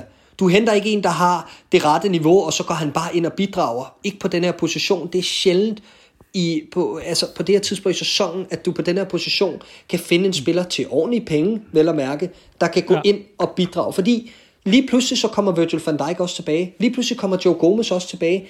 Og så står du med en spiller, som hvis du har betalt i dyre domme for, som ikke lige passer ind i det setup, der jo altså venter til sommer, øh, når, når folk er klar igen, jamen så har det jo bare været en dyr lappeløsning. Det kan vi jo heller ikke have. Så der, der er jo, Hvor, der er jo så mange par...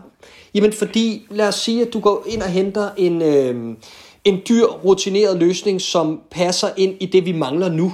mm. men ikke rigtig er god nok til at spille fast, når Virgil van Dijk eller Joe Gomez kommer tilbage. Men når Jamen, alternativerne hedder Nat Phillips og Rhys Williams? Jo, jo, helt klart. Altså, og, og, og det er jo så den anden side af det, fordi mm. øhm, jeg tror, de første par måneder, egentlig indtil vi gik ind, et godt stykke ind i december, der tror jeg, at folk øh, var ret overrasket over de her spillers niveau. Men sådan er det jo ofte, når, øh, når, når, når nye unge spillere kommer ind, at, at det er jo ikke noget, du skal se over 90 minutter, det er noget, du skal se over 10 kampe, så begynder du at se det rette niveau. Øh, men igen, jeg deler frustrationen. Jeg kan bare ikke helt se denne her helt oplagte løsning være klar på hylderne. Øh, den, den mand, jeg ønsker mig allermest, er en mand som David Alaba i Bayern München. Men hvorfor skulle Bayern München lade ham gå med de ambitioner og, og, og ting, altså, at de selv har kørende nu her til sommer, helt sikkert. Men hvorfor nu? Og sådan tror jeg, der er rigtig mange klubber, der sidder lige nu. De der Leipzig-drenge, Upamecano, til. Altså, jeg tør slet ikke tænke på, hvad Leipzig ville tage for dem nu, hvor vi har trukket dem i Champions mm. League. Så jeg kan, ikke, jeg kan bare ikke lige se løsningen for nej, hvad helt Fair nok. Riese, du skal også have muligheden for det, nemlig lige præcis. Fordi jeg, jeg vil gerne sende dig afsted med, Klopp står og ser på, hvad han har af muligheder lige nu hvis vi, hvis vi lige, jeg skal, jeg skal bare lige sætte scenen, sådan, så jeg kan sende dig afsted med en bold, og så glæder mig til en monolog af en anden verden og en analyse, der virkelig kan gøre mig klogere. Men Jürgen Klopp står øh, på Kirkby, hedder det nu. Man skal virkelig vende sig af med ikke at sige Melwood. Han står på Kirkby. Han ser sit, øh, sit mandskab løbe rundt. Han ved, at øh, langt størstedelen af de centerbacks, der træner med her, de, de nok ikke havde fået så meget spilletid. De har måske fået lov til at træne med i ny næ, men de havde godt nok ikke været en del af setup'et. Han, han ser muligheden, og han træner med, med ideen om, at Fabinho skal ned og ligge, fordi Joel Matip ikke er klar. Endnu en gang er Joel Matip ikke klar, når der er brug for ham, fordi han går i stykker for nemt. Det er bare nu engang mulighed. Øh, det er nu engang bare øh, sådan, sådan verden står. Jürgen Klopp står så til gengæld også med, med et januarvindue, hvor han ved, priserne vil som altid være skruet helt op i vejret, men et eller andet sted er der også en sportslig, ja, nogle udfordringer, som, som han også godt er klar over med, at resultaterne ikke nødvendigvis taler for Liverpool, og, og det hele er sgu lidt vakkelvogn lige for tiden. Er der ikke to gram i ham, hvor der har lyst til at gå op og banke på den dør til FSG og sige, jeg er ked af det, gutter, jeg ved godt, det bliver pisse dyrt og pisse bøvlet, men det er nu, og vi skal have den gardering. Er der ikke noget i ham, tror du? Jo, selvfølgelig, selvfølgelig er der det, øh, og det der, det der også gør det så øh, voldsomt lige nu, synes jeg, det er, at der er netop altid den her øh, langsigtede plan, og det er en langsigtet plan, der har været rigtig god for Liverpool, som har bragt Liverpool til, øh, helt til toppen. Øh, det, det, det skal man også have med, med i ligningen, ikke? Altså det er, øh, det er lige så meget, man kan kritisere FSG, så er det sgu gået meget godt indtil videre, i hvert fald siden øh, at Jürgen Klopp kom mm. til med at forfølge den her strategi, som man selvfølgelig også øh, for, forfølger nu. Øh, Øh, men fodbold er altid øh, ude i fremtiden, og så er det også lige øh, her og nu. Og en af grundene til, at det føles så frustrerende det her, øh, tror jeg øh, for mange, og det tror jeg også for, for os inklusiv, det er, at der er et vindue, der er åbent lige nu, hvor at der skal rives pokaler. Øh, det her hold, det topper lige nu. Øh, vi ser, at Gini Wijnaldum meget vel kan være på vej ud til sommer, og det bliver bare første skridt i det generationsskifte, der venter her øh, lige rundt om hjørnet inden for de næste år. Øh, så derfor sidder man med den her frustrerende følelse af, at det er en, det er en sæson, hvor mesterskabet er billigt til salg. Liverpool er det bedste hold, og havde vi ikke haft en skadeskrig, så havde vi været 20 point foran nu, eller et eller andet. Øh, mm. Og så står man kraft i med den der situation, at, at, at øh, midterforsvaret er så tyndt besat, at, at skal det virkelig være det, der koster det mesterskab, som vi jo alle sammen drømmer om, og som er blevet gjort endnu vigtigere, synes jeg, at vinde, fordi vi blev snydt for at fejre mesterskabet sidste år. Ikke? Det ville jo være mm. fuldstændig perfekt, at vi så kunne vinde det igen, og når hele verden åbner op igen, så har vi endnu et mesterskab at fejre. øhm, altså, det, det, det, det står skrevet i stjernerne, at det vil være, det vil være fuldstændig øh, perfekt. Det, der bare er udfordringen, synes jeg, det er, at jeg kan godt se, og, og og vi, vi havde også diskussionen, da transfervinduet lukkede, om det her var for tyndt besat i et eller andet omfang. Mm. Og det er, det er jeg helt med på, at man fik aldrig erstattet det af loveren. Fint nok, godt nok. Jeg synes også bare, at man skal kotte FSG og Klopp den slag, der hedder, at helt på månen var det trods alt ikke at forestille sig, at Virgil van Dijk ville være klar til langt de fleste kampe i den her sæson. Han er ikke injury prone, og fint nok, det kunne ikke blive ved med at gå, at han aldrig var skadet, men at han ryger ud for hele sæsonen i oktober, det er alligevel svært at, øh, at tage højde for i sin, i sin transferstrategi. At Joe Gomez så ryger lige bagefter med en lige så lang skade, det er jo bare fuldstændig, det, det, det er fuldstændig vanvittigt. Ikke? Så, så jeg jo. tror egentlig, at, at planen for den her sæson var, at Dejan Lovrens afløser, det var Fabinho. Og så var midtbanen klart stærkt nok besat til, at man godt kunne hive ham ned og spille de der kampe i midterforsvaret, når der blev brug for det. Så jeg tror, man regnede med til den her sæson altid at have enten Fabinho eller Virgil van Dijk klar, og, og, og så have en af øh, Joe Gomez som er tip klar, selvom man nok ikke regnede med, at hverken Gomez eller Matip skulle klare hele sæsonen uden skade, så regnede man næppe heller med, at en af dem røg ud for hele sæsonen allerede i, i oktober heller.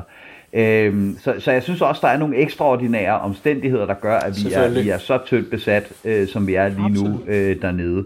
Øh, og så er der det her med at hive, hive en ind øh, nu, øh, og der er jeg helt enig i, at det skal være en, der går ind, og som... Øh, og som et eller andet sted er, øh, er afløser for en dernede i, i forvejen. Det skal være en, der går, går ind og har et, et niveau, så, øh, så man kan træde ind.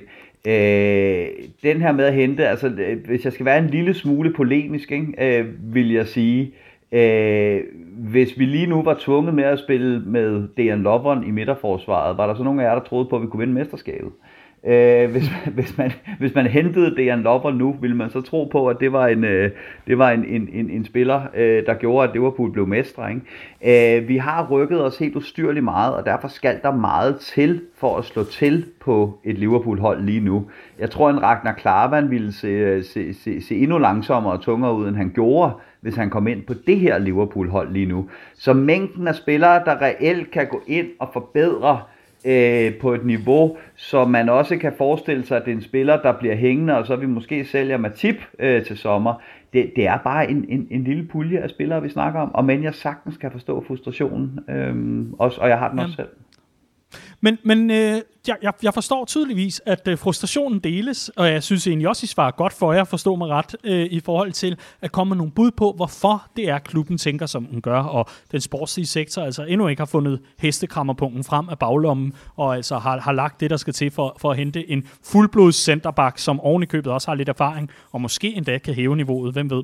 Men, men et eller andet sted, så er der jo også rigtig, rigtig mange fans, kan man i hvert fald fornemme, som sidder tilbage med en, og ja, det er fint nok. Og ja, vi, vi har købt ind på strategien. Og ja, vi har bakket op. Og ja, vi, vi har været med hele vejen igennem det her. Og, og vi har også høstet frugterne af det i og med, at nu er der altså endelig pokaler igen til Liverpool. Men et eller andet sted, føler I så ikke også, et eller andet sted også lidt, at, at man, man fornemt på grund af den sportslige succes, ja ja, der nu ligger i baghovedet, men, men et eller andet sted også meget nemt kommer til at adoptere den tankegang for FSG, når faktum jo et eller andet sted måske også kunne være, at man faktisk kunne løse rigtig meget her og nu. Altså, fordi et eller andet sted, så tror jeg måske, der sidder en, en lytter eller to og tænker, jamen, jeg, jeg, jeg forstår godt analysen, de her, og, og jeg har egentlig hørt den de sidste halve år fra jer, i forhold til, at, at Liverpool ikke rigtig går ud, og, og så videre, så videre. Men, men hvor, hvorfor ikke bare en enkelt gang lige rykke væk fra den strategi, og, og så virkelig gå efter det og sige, ja, det er nu engang sådan, der. Nå, nej, men det synes jeg heller ikke, at Liverpool har været blege for øh, under FSG. Hukommelsen er kort, ikke? Altså, øh, hmm. det, vi hentede også Virgil van Dijk i et vintervindue. Altså, øh, hmm. vi gik også ud og lejede Steven Corker, da vi havde brug for en midterforsvar, og se, hvordan det gik. Øh, altså, det, jeg synes ikke, det er fordi, at vi er blege... Det var til angrebet. Nå, jamen, altså, ja, det kan man så diskutere. øh, det endte i hvert fald med at blive. Men, øh, men jeg mener bare, at, at det, jeg synes, det, er, det virker reelt nok, når Jürgen Klopp og company i klubben siger, at øh, vi, vi kigger selvfølgelig altid efter løsninger. Det, det, det tror jeg egentlig, man gør, og jeg tror også, man er på udkig nu her. Men man har ligesom en ramme for, hvad er realistisk, hvad for nogle penge skal bruges på hvem og hvem, og hvordan og hvorledes. Ikke? Fordi, som Andreas siger, du, vi, vi køber jo ikke ind kortsigtet. Det gør vi bare ikke, fordi det har for det første ikke virket øh, under øh, tidligere ledelse, og det har heller ikke virket de gange, vi har gjort det. De få gange, vi har gjort det under, øh, under Jürgen Klopp, igen Steven Korker for eksempel.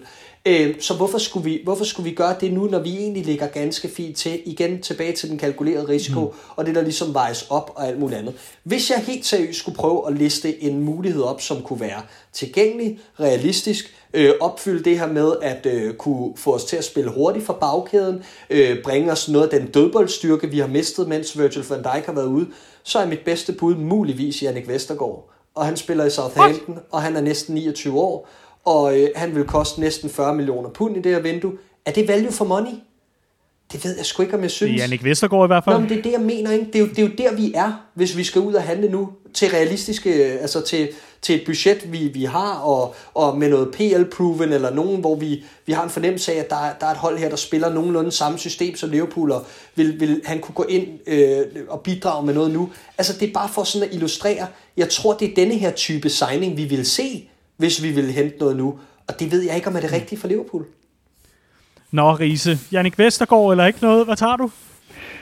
Øh, jamen, Jannik Vestergaard, han er rigtig god i begge felter. Det er bare ærgerligt, at en Liverpool-forsvarsspiller, en central forsvarsspiller af Liverpool, står på midten af banen i 80% af kampen. Præcis. Øhm, og det er jo det, vi skal have med i, i, i ligningen.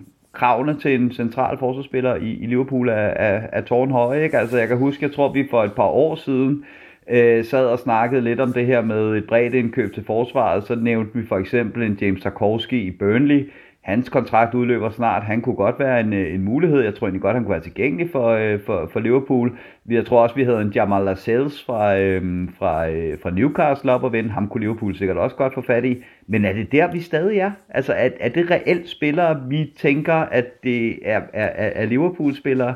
Øh, det, er jeg ikke, det er jeg ikke sikker på. Jeg tror, der ville gå mere end et halvt år, før de havde... Øh, var up to speed og havde vendt sig til at spille på, på den måde, som Liverpool spiller på, og så er vi fremme ved sommervinduet, og så er vi fremme ved, at vi har nogle spillere øh, tilbage. Så, øh, mm. så altså, jeg, jeg drømmer i vildskab øh, om, at vi finder den spiller, øh, som, altså, øh, når vi snakker, snakker Uwe Marcano, eller en, en Milan Skriniar fra Inter, eller, eller noget, der reelt har kvalitet til at kunne gå ind i det her øh, Liverpool midterforsvar, og som på lang sigt kan være øh, kan, kan, kan også er god nok til at spille i, i, i midtersforsvaret hos, øh, hos, hos Liverpool. Det drømmer jeg om hver nat kommer til at ske. Øh, jeg, er bare, jeg, er bare, jeg er bare ikke sikker på, at den pulje af spillere er så skidestor, som vi tror. Godt. Ja, nej. Og så øh, tror jeg, vi skal rykke væk fra, fra transfervinduet, for nu i hvert fald. Kommer Liverpool til at hente en centerback i januar? Ja, jeg tror det ikke. Øh, jeg siger nej. Udmærket. To gange nej. Og øh, så er der i hvert fald ikke nogen, der kan komme efter os i forhold til... Øh, nu, nu har jeg i hvert fald prøvet at være på den side i forhold til, øh, til fans, der altså kræver et indkøb. Og øh, jeg synes egentlig, langt den ad vejen, at jeres analyse giver god mening. Øh, jeg vil i hvert fald rigtig gerne se, hvem Klopp og company havde på listen. Den her berømte liste med, med D, C, B og så A. Og der er vist også noget med nogle farvekoder. Så, så lige så snart en spiller rykker op i, i den her tire, altså et eller andet sted, så er det noget, der skal have øh, den sportslige ledelses, ledelses opmærksomhed med det samme. Jeg gad godt vide, hvem der ligger øh, i, på de der trin. Det må, vi, det må vi jo så nok få en eller anden dag, hvor Jürgen Klopp kommer til Legendeshow i Danmark. Ikke desto mindre.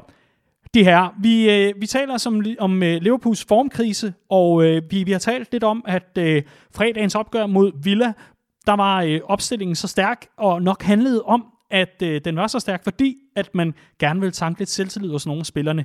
Lige om lidt, så kaster vi os over hvorfor man skal have noget selvtillid, fordi der er jo topbrag mod ærkerivalerne fra Manchester United, der altså ligger og venter om præcis en uge, nu hvor vi sidder og optager.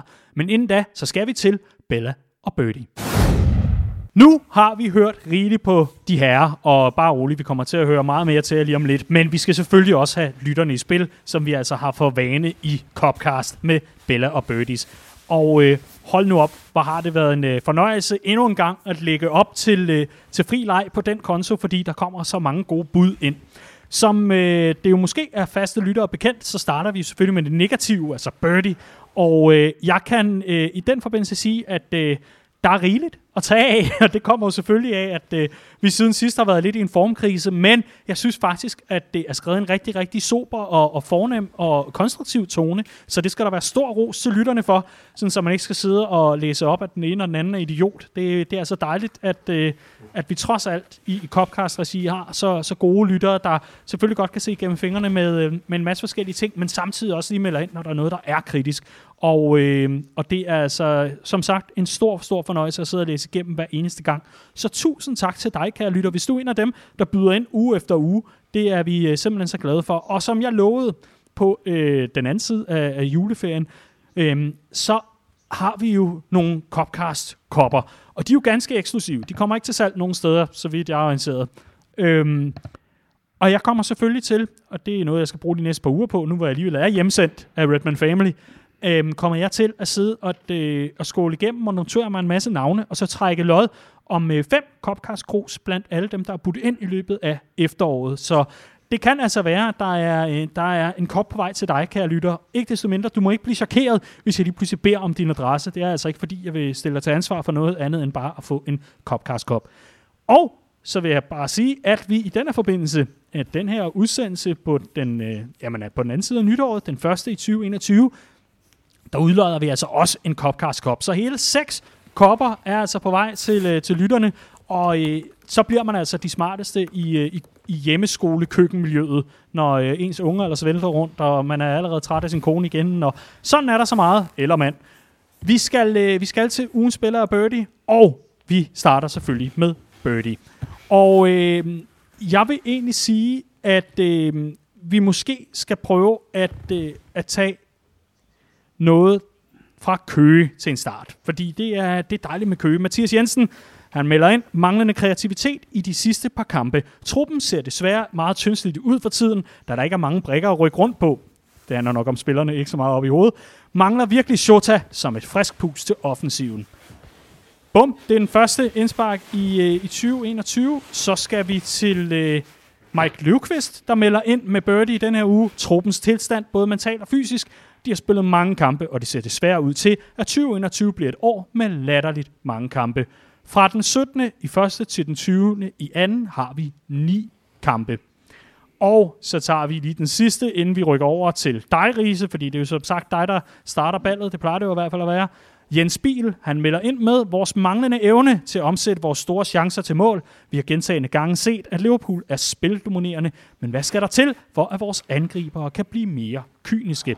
Og der håber jeg måske, at du, Jens, har øh, fået et par svar på det, eller i hvert fald øh, et par årsagsforklaringer på det i øh, den, øh, den analyse, vi altså lige har siddet og lavet i en, ja, en tre kvarters tid. Riese, lad mig høre. Du åbner 2021 med hvilken birdie? Ja, jeg er nemlig meget enig i, at, at jeg synes, at offensiven er, er egentlig overraskende nok et af de, måske det største problem i, i Liverpool lige nu, taget betragtning af, hvor, øh, hvor slemt det så til nede i forsvarskæden. Og vi har været inde på, at det ene følger af det andet og så videre i et så holistisk system som, som Jürgen Klopp. Men jeg er, jeg, jeg er enig i, at, øh, at, øh, at de manglende mål virkelig er, er, er et problem i øjeblikket, og, og man kan sagtens pege på dem, der starter. De har spillet mange kampe, og de er virkelig ikke skarpe i øjeblikket. Men jeg ender alligevel lidt i tråd med det, vi snakkede om, at pege på, øh, på de to, der sad på bænken mod, øh, mod Southampton, øh, og ikke kom i spil, nemlig en, en Minamino og især en, en Divock Origi. Minamino har været i klubben i et år, og der er nogen, der stadig tror på ham, og der er nogen som mig, der begynder at blive en lille smule skeptisk øh, overfor, øh, overfor udsigterne til, at det skal lykkes, det projekt, som Klopp har gang i med ham. Men Divock Origi har i den her sæson spillet 8 minutters Premier League fodbold og får 16 minutter mod Aston Villas U15-hold. Der er ingen tiltro tilbage til ham for Jürgen Klopp. Og når vi snakker om det her med, at der vi spiller rigtig meget på indlæg, øh, men er ikke rigtig for at rykke rundt, og det kunne være rart at have en stor mand i boksen og slå indlæg efter. Tænk, hvis man havde en stor mand med dreadlocks siddende ude på bænken, man bare lige kunne smide ind, når der skulle øh, slås, øh, slås indlæg i blinde de sidste 10 minutter af kampene. Han sidder der sørme, og han bliver sjovt nok siddende derude, fordi der er ingen tiltro øh, til ham, hverken for Jørgen Klopp eller for den sags skyld fra mig. Øh, og det er desværre meget forudsigeligt. De var gode give, han skulle have været skibet afsted øh, for, ja, øh, hvis ikke forrige år, hvor han havde haft det her Champions League run, så i hvert fald sidste sommer, og have været erstattet med noget, der simpelthen har mere kvalitet. Fornøjelse, Riese. Så fik vi ellers sparket i gang i 2021 med lidt harme. Det kan være, at vi også skal lave den harme linje ligesom nogen gjorde på P3 engang. Men, øh, men, men inden da, så skal vi jo øh, selvfølgelig have nogle flere birdies, og øh, vi skal også have Clarks bud på, øh, hvad der er negativt. Der er jo rigeligt at tage Men øh, Carsten på, øh, på Twitter, Carsten, og så kommer der ellers en, en 8-9 cifre efter øh, i brugernavnet, men Carsten han skriver ind, Bertie, der er ingen, der tør skyde udefra. Bolden skal spilles ind over stregen med maner og Salah med en sidste fod på den kan jeg faktisk godt genkende til, må jeg sige. Jeg har godt nok siddet der og kylet fjernbetjeningen ind i væggen en gang imellem. Så, øh, så dejligt at, at mærke, at man også bliver, bliver dækket ind der. Så er der en Per Nielsen, der siger, Birdie, han vil gerne øh, lige øh, varpe lidt ud til de fans, som sparer sviner holdet til. Og han skriver, det er jo selvfølgelig okay at være frustreret. Og så er det Sane Luti, der er øh, Insane Rants, som øh, også er på Twitter. Han melder ind med, birdie er indlæg efter indlæg under kampen, og korte hjørnespark i slutsekunderne er ved at gå mig på nerverne. Og sidst, men ikke mindst, inden vi lukker af med dig, Clark, vi skal lige have Jakob NM17 på Twitter. Han byder ind med birdie dommer, og han, han har faktisk birdies. Han, han har simpelthen lavet sådan en, en note på telefonen, kan jeg se. Og der er 1, 2, 3, 4, 5, men jeg tager den øverste, fordi det er den, der er, der er mest interessant lige nu. For hans birdies går til dommer, der dømmer frispark ved den tyndeste berøring. Utroligt, at man bare kan sætte sig på røven, hvis man vil have et frispark i den hårdeste fysisk krævende liga. Linjedommer er blevet totalt ligegyldige og dømmer ikke offside selvstændigt, medmindre de er på mindst 5 meter. Bum! Sådan. Skide godt indspark, Jacob. Nå, Clark. Alle lytter til dig, var jeg lige vil sige, fordi øh, der er vel ikke så mange, der kigger på dig, andet end din, øh, din, din nye væg. Nej, det er der jo ikke. Lad os høre. Altså, din birdie. Jamen, jamen, min Bertie er faktisk en, en god øh, portion af alt det, du lige læste op for de sidste øh, stykker her. Fordi det handler jo om, øh, at jeg synes, at Jürgen Klopp bør kunne mere taktisk, end han har vist hen over jul og nytår med de instrumenter, han trods alt har. Og Risa er lidt inde på, hvem det er, der sidder på bænken, men øh, ligeledes dem, der har været i spil. Og Vi har været inde på det, det her med, når det er forskellige spillere, der, der er på banen, eller spiller med andre kompetencer end dem, vi nødvendigvis så før jul, jamen så skal vi også omstille os og kunne spille anderledes op til deres styrker. Der synes jeg ligesom, vi er nået til, det ikke at forlange for meget. Så det der med at slå indlæg i blinden og sådan noget, det er, det er et no-go. Vi bør kunne spille mere intelligent. Vi bør kunne finde løsninger og spille hurtigt på andre måder end kun ud over kanterne. Og vi bør kunne øh, finde langskudstrusler øh, øh, øh, blandt de spillere, der ligesom er på banen. Oxlade Chamberlain, om det er Shadon Shakiri, hvem det ellers er. Så for mig så er øh, denne her gangs, eller 2021's første birdie, at Jürgen Klopp simpelthen underpræsterer taktisk hen over jul og øh, i starten af 2021. Sådan. Det var den, øh, den negative omgang for, øh, for den her gang. Herfra må det kun være positivt, fordi det er blevet tid til Bellas.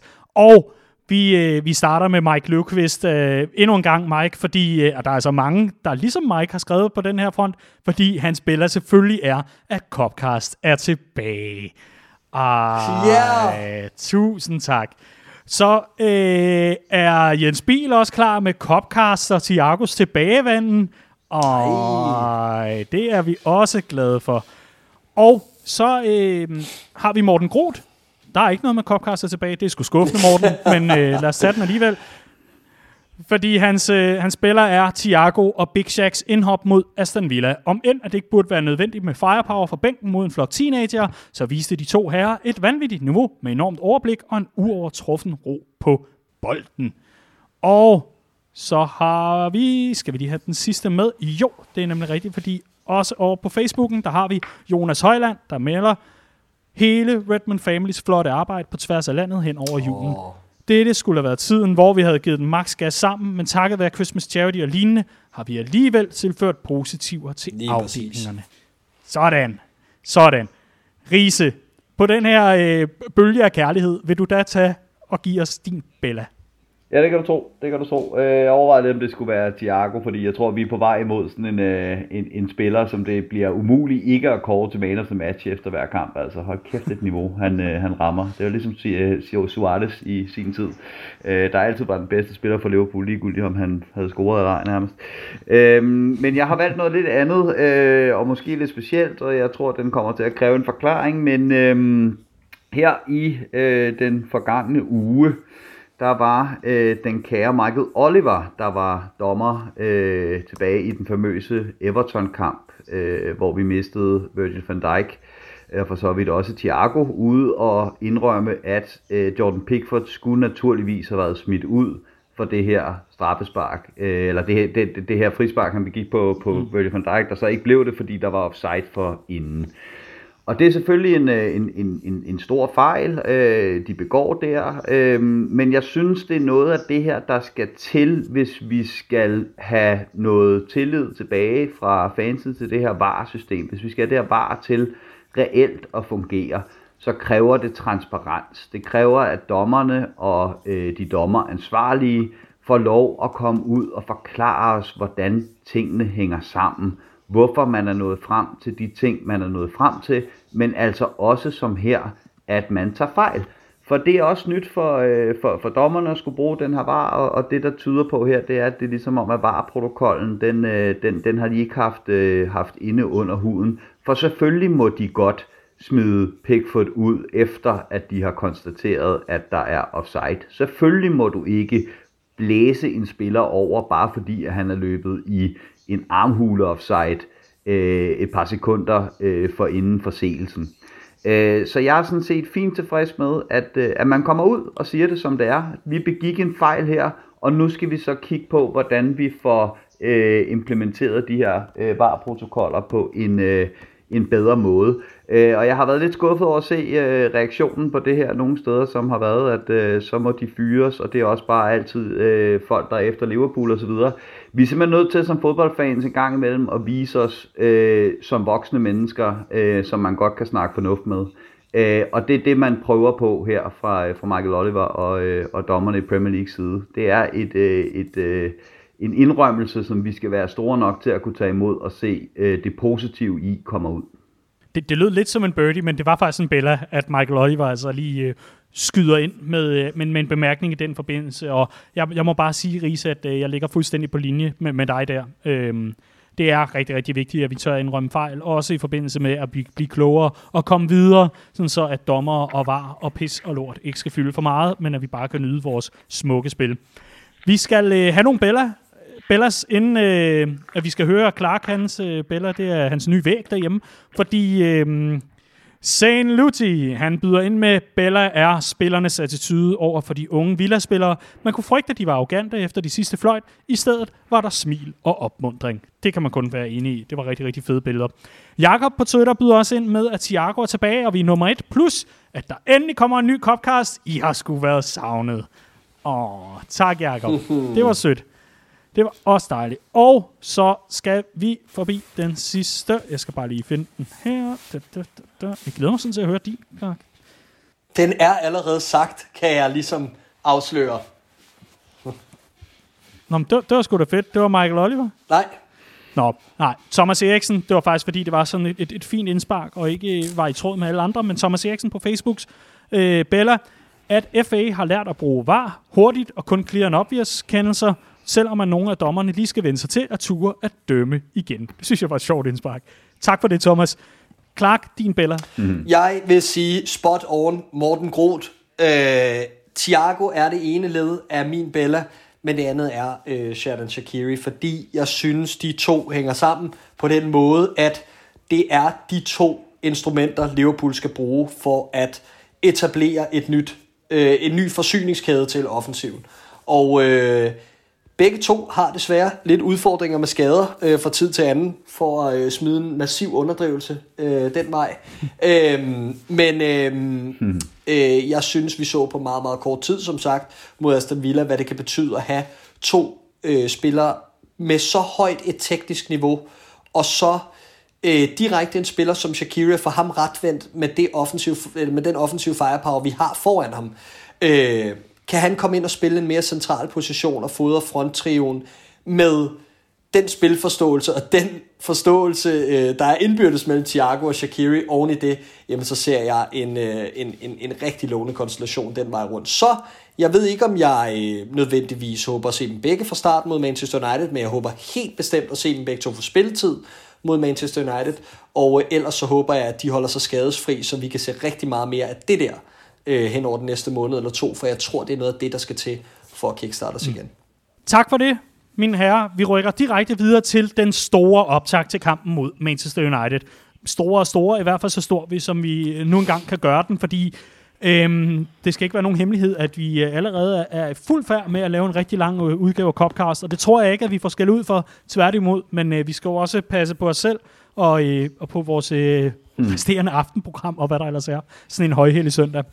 Clark, for et år siden, der sad du og jeg på Anfield og så Jürgen Klopps Liverpool sikre sig en 2-0-sejr over Manchester United. Øh, jeg tror, at, at altså, det er jo noget, vi, vi aldrig kommer til at glemme.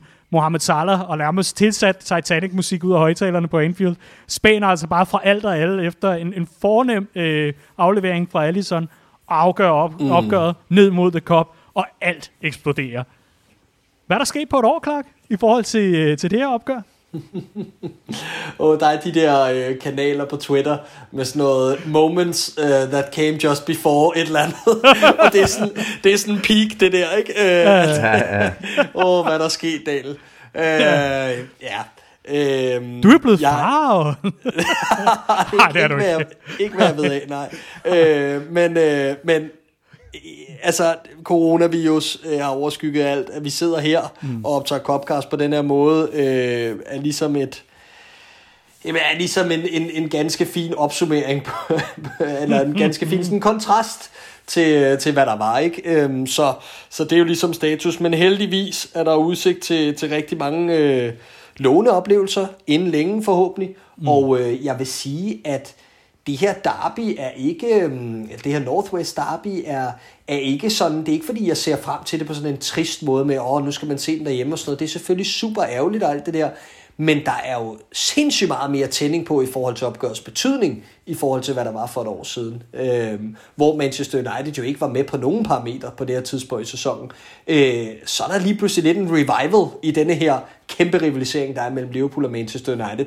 Jeg kan da personligt mærke, at, det er, at de begynder at pisse mig lidt af igen. Ikke? Altså, øh, at, at jeg er da irriteret over ham der, Bruno Fernandes. Ikke? Og jeg er da irriteret over den måde, de søger deres straffespark på. Jeg er da irriteret over ham havenæsen Ole Gunnar. Han bliver ved at lige holde sig oven anden, og det der, den nye Fergie og alt det her, det lurer lidt i øh, periferien. Det har jeg da lyst til, at vi skal banke fuldstændig i jorden og sætte på plads. Så for mig kan jeg mærke, at der er sådan en, en opblusning i, øh, i selve rivaliseringen, og det er måske det mest positive at tage fra, at vi falder lidt tilbage her i juleprogrammet, at vi nu har en mulighed for ligesom at, at, at få en præstation og et resultat, der virkelig kan give os momentum igen. Riese, øh, Manchester United er nu øh, 2020 versus øh, 21. Kan du, øh, kan, kan du sætte bord på i forhold til, øh, har Ole Gunnar udrettet noget, eller er det lidt frem og lidt tilbage, og så rigtig meget sidelæns, eller hvordan, øh, hvordan ser Manchester United ud nu versus øh, for et år siden? Jamen, øh, nu siger Clark, han er irriteret over, at Ole Gunnar blev ved med at redde sit job på stregen. Det er jeg egentlig ikke. Det er meget det godt er med. Ikke. Det er øh, fordi, fordi hvis de rent faktisk fik en manager, der, der kunne noget, så, øh, så, så kunne det være et helt, et helt fornuftigt mm. fodboldhold. Øh, nej, øh, det, det der er med, øh, med, med, med Manchester United, det er jo, at de har, øh, de har, de har fundet noget, der virker, og det er, en, det er et fremragende kontrafase og, og en spilstil, der der gør man for rigtig mange straffespark, åbenbart. øhm, men, men virkelig et hold, der øhm, i Bruno Fernandes har fundet en, en, en virkelig, virkelig, virkelig vigtig brik på, øh, på holdet. Han er fuldstændig altafgørende og har, siden han kom til øh, sidste januar, fuldstændig transformeret øh, det her United-hold. Jeg synes stadigvæk, at det man kan sige om dem, det er, at de er et rigtig, rigtig godt kontrahold øh, når de skal skabe kampene, øh, altså når man skal udvise lidt mere snille øh, rent taktisk, så synes jeg godt nok stadigvæk, at det er et, et, et hold, der har deres, øh, deres, deres udfordringer. Mm. Øh, men det er klart, at, øh, at Liverpool skal jo passe på, fordi vi er jo et hold, der gerne vil frem af banen. Vi er jo et hold, der godt vil stå højt. Vi er et hold, der godt vil, øh, vil, vil, vil spille fodbold. Og derfor så vil Uniteds kontrafase selvfølgelig være... Øh, være et våben, de kan bruge øh, imod øh, et, et Liverpool med en, med en svækket bagkæde. Så, øh, så, så jeg kan godt se, hvad det er, der kan komme til at gøre ondt for, øh, for United på, på Liverpool, men jeg kan også godt se, øh, mm. hvordan Liverpool kan gøre ondt på United. Clark, øh, hver torsdag, der øh, sidder du jo i, øh, i det program, der hedder Verdens Bedste Liga, som man altså kan se på tv, men øh, altså også kan finde efterfølgende på Viaplay. Og øh, der sidder du ved siden af Jonathan Rying Larsen, som er øh, United-fan-pundit, hvis man kan kalde ham det, i, øh, i udsendelsen. Er han begyndt at blive mere irriterende her på det sidste, eller hvad? Nej, det er han ikke, fordi Jonathan har den der helt specielle evne til at være Danmarks mest pessimistiske Manchester United-fan. Nå, øh, og, okay, og, og, det, det og, det synes jeg, og det synes jeg var enormt underholdende. Ja. Øh, øh, men men øh, jeg kunne da godt mærke, at humøret havde fået et nyk op, da vi så her for første gang i, øh, i 2021, men det skal vi heldigvis have ned igen på, øh, på søndag, så det er jo helt fint. øhm, men måske, altså, altså jeg, jeg, jeg tror, at den, den, ligger, den, den ligger sådan lige under overfladen. Vi kan jo huske det selv fra, at vi havde de her mindre succesfulde sæsoner, øh, øh, som Liverpool-fans, det, det glemmer vi ikke lige forløbig. Øhm, og, og den der... Øh, sådan den der power, der ligger i at være fan af en stor klub, men at man ikke får det helt forløst den ligger lidt og venter på Manchester United nu her. Det er som om, de, de nyder godt af, at det er sådan en freak-sæson. Mm. Og det kan muligvis være deres mulighed for rent faktisk at øh, spille med om titlen. Og, øh, og, og det minder lidt om, øh, om, om vores eventyr i 13-14 et eller andet sted. Det her sådan, ud af ingenting, bum, så var vi med i titelkampen, fordi vi lige pludselig havde nogle sådan helt specifikke øh, styrker i en sæson, hvor der ikke rigtig var nogen, der kunne finde ud af at, at, at, at gribe titlen, jamen mm. så udnyttede vi ligesom vores momentum hen over foråret og, og spillede os ind i varmen. Og der kunne man jo virkelig mærke den her power, Liverpool kom med, også i fanskaren. Og det er jo også det, man fornemmer en lille smule rundt omkring på de sociale medier nu her, at Manchester United lugter blod i denne her sammenhæng. Og, og jeg tør slet ikke tænke tanken, hvis vi skal ud i titelræs, som bliver rigtig tæt med Manchester United, fordi det, det bliver ulideligt, og, øh, vi, og vi er vi er simpelthen et bedre, all round er vi et bedre fodboldhold Manchester United. Offensivt, ja, der byder de skære med os, de har nogle andre øh, redskaber, og de er, de er super dygtige i omstillingsfasen, som Riese snakker om. De kan spille øh, fortrinlig fodbold, men over en hel sæson, og balance på holdet, og det her med at have forskellige facetter at spille på, osv., der er vi simpelthen et bedre hold Manchester United, og det skal vi jo selvfølgelig vise på søndag. Mm. Men øh, Manchester United, hvis vi øh, ser nærmere på vores modstandere, øh, så, så er det jo, øh, det er jo også et, et hold, hvor, hvor, hvor man bare må sige, at øh, resultaterne øh, har været sådan lidt smalle, når det kommer til sejre, men sejre og sejre, det er der ikke nogen, der kan tage fra dem. De vinder smalt over Watford i FA-koppen, de taber 2-0 til Manchester City i øh, Carabao-koppen, ellers så sejrene over øh, Aston Villa øh, på årets første dag 2-1. De vinder 1-0 over Wolverhampton, de spiller 2-2 med, med Leicester, og, og hvis man så rykker lidt længere ned, så, så er det jo ikke fordi, at det er øh, sprudlende, sprudlende, sprudlende og, og kæmpe store sejre. Jeg tror, den, øh, den seneste sejr på mere end, end et mål, der skal man øh, tilbage til, i hvert fald i ligasammenhæng, så skal man tilbage til, til kampen mod Leeds, øh, hvor, hvor man vinder 6-2 i et opgør, hvor ja, verden er, er vanvittig. Ikke? Så, så, og Bielsa er Bielsa. Så, så altså, er der måske lidt for meget hype i forhold til den reelle kunde, eller hvordan var det i det? Altså nu, øh, hvor længe skal man tilbage for at finde Liverpools sidste sejr i Premier League, ikke? Øh, kan man spørge sig selv. Nej, øh, jeg ved ikke, om der er for meget hype, det synes jeg egentlig ikke, fordi jeg synes egentlig, hver eneste gang man hører øh, United blive diskuteret i diverse øh, medier, så kommer det altid med et men, som jeg synes er, er, er fuldstændig øh, korrekt, netop ved, at øh, det er en freak-sæson, og United har ramt nogle, øh, nogle okay resultater her. Øh, men jeg tror også, at alle kan se, hvor manglerne øh, er på, på, på det her United-hold. Og noget af det, der blandt andet gør sig gældende, det er, at de er skide gode på de her, øh, på de her øh, omstillingsfaser, øh, øh kontraspillet, som vi har været inde på. Men de sitter ofte nødt til at beskytte deres bagkæde med to defensive midtbanespillere, fordi den simpelthen ikke er god nok, den bagkæde. Og så er det, de gerne står mod de her lidt mindre modstandere, der pakker sig og mangler den der ekstra kreative spiller, der måske kan være med til at, øh, at åbne øh, de her øh, hold, der står lidt, lidt mm. dybere. Ikke? Øhm, og, og i det synes jeg også, at øh, nøglen til, hvordan Liverpool skal slå United, øh, ligger der. Ikke? Altså, Øh, Maguire øh, har ikke haft nogen stor sæson som sådan. Han ser godt nok tung ud. Øh, Lindeløf er aldrig rigtig blevet, øh, blevet, blevet en, en succes som sådan, men han er det bedste, de har som makker til ham, og så har de en David De Gea derinde, som konstant og hele tiden bliver diskuteret, om han skal pilles ud øh, til fordel for, for Dean Henderson. Øh, bagkæden hos Manchester United er i den grad til at snakke med. Så vi skal, øh, Liverpool skal finde mm. tilbage til det her spil, som vi udmærket godt ved, at det her Liverpool-hold er fuldt ud i stand til, nemlig der, hvor vi øh, skruer tempoet op og begynder at få fart i afleveringerne på den sidste tredjedel, og så ligner øh, Harry Maguire lige pludselig en, øh, en kort hold Men jeg, jeg må lige hive fat i dig i det, Riese, fordi jeg kan jo ikke lade være med at drage en lille parallel til, øh, om end jeg godt ved, at det overhovedet ikke er det samme, men, men øh, en lille parallel til kampen mod Tottenham, hvor Jürgen Klopp har forberedt sig på, Mourinho kommer ikke for særlig meget andet, end at slå de her kontraer og lave de omstillinger. Er det, er det noget af den samme øh, opskrift, der skal findes til øh, Ole Gunners kontramaskine? Hold kæft, en mærkelig sætning, men er, er det noget af det samme? øhm, i forhold til øh, måden Liverpool skal tilgå kampen? Ja, man skal ikke, man skal ikke oversætte til den her kamp. Selvfølgelig skal man ikke det, men, men det tror jeg egentlig også, at Jürgen Klopp er, er, er helt med på. Og det er i bund og grund det her, der har gjort Liverpool til engelske mestre.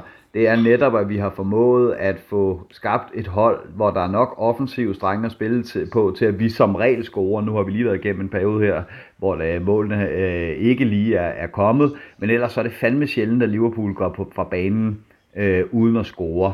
Og så har man til gengæld skabt den her robrødsmidtbane, der virkelig er god til at plukke huller den anden vej så Liverpool ikke bare kan blive overløbet i kontrafasen, selvom man tager begge backs med, øh, med frem. Og det er det spil, vi skal være 100% skarpe i, i den her kamp. Clark, øh, opskriften på en øh, sejr mod Manchester United har vi fået ved Riese. Har du øh, tilføjelser? En knivspids øh, Tiago, eller er vi oppe i en deciliter, eller hvordan, hvordan ser den ud fra, fra dit perspektiv? Øh, jamen altså, jeg tror, det bliver, nøglen bliver, og, øh, at, at vi selvfølgelig får Matip klar til opgøret. Øh, så har man Fabinho kan danne øh, forsvarsduo. Øh, ellers, at, øh, at vi kan få en midtbane, der består af Thiago, som skal have sin mulighed for at hjemmebane debutere, har stadig ikke spillet det eneste sekund på Anfield endnu.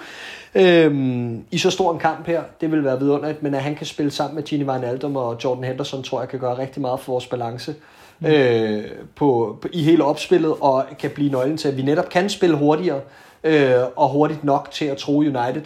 Og så at vi øh, får Shakiri at se på et eller andet tidspunkt i det her opgør. Øh, faktisk lidt uagtet af kampens forløb, fordi jeg tror, om den er i en, i en deadlock-kampen, og at vi skal, vi skal åbne op øh, og, og have friske kræfter ind, jamen så tror jeg, at han er brugbar. Om øh, United skal op og presse os, og vi skal spille den anden vej på omstillinger, så tror jeg, at han er en brugbar faktor. Så Øhm, jeg tror, at, øh, at, at det ligesom er opskriften, og så tror jeg ellers ikke, der bliver så mange overraskelser i, i, i den startopstilling. Det tror jeg bliver, bliver meget lige til med fronttriven og, øh, og vores to backs, øh, og selvfølgelig alle på kasten. Jamen altså, I har jo allerede taget hul på det. Lad os få nogle øh, bud på startopstillinger og et øh, bud på resultatet. En startopstilling fra dig, Clark, hvor du lige får ret den helt ud.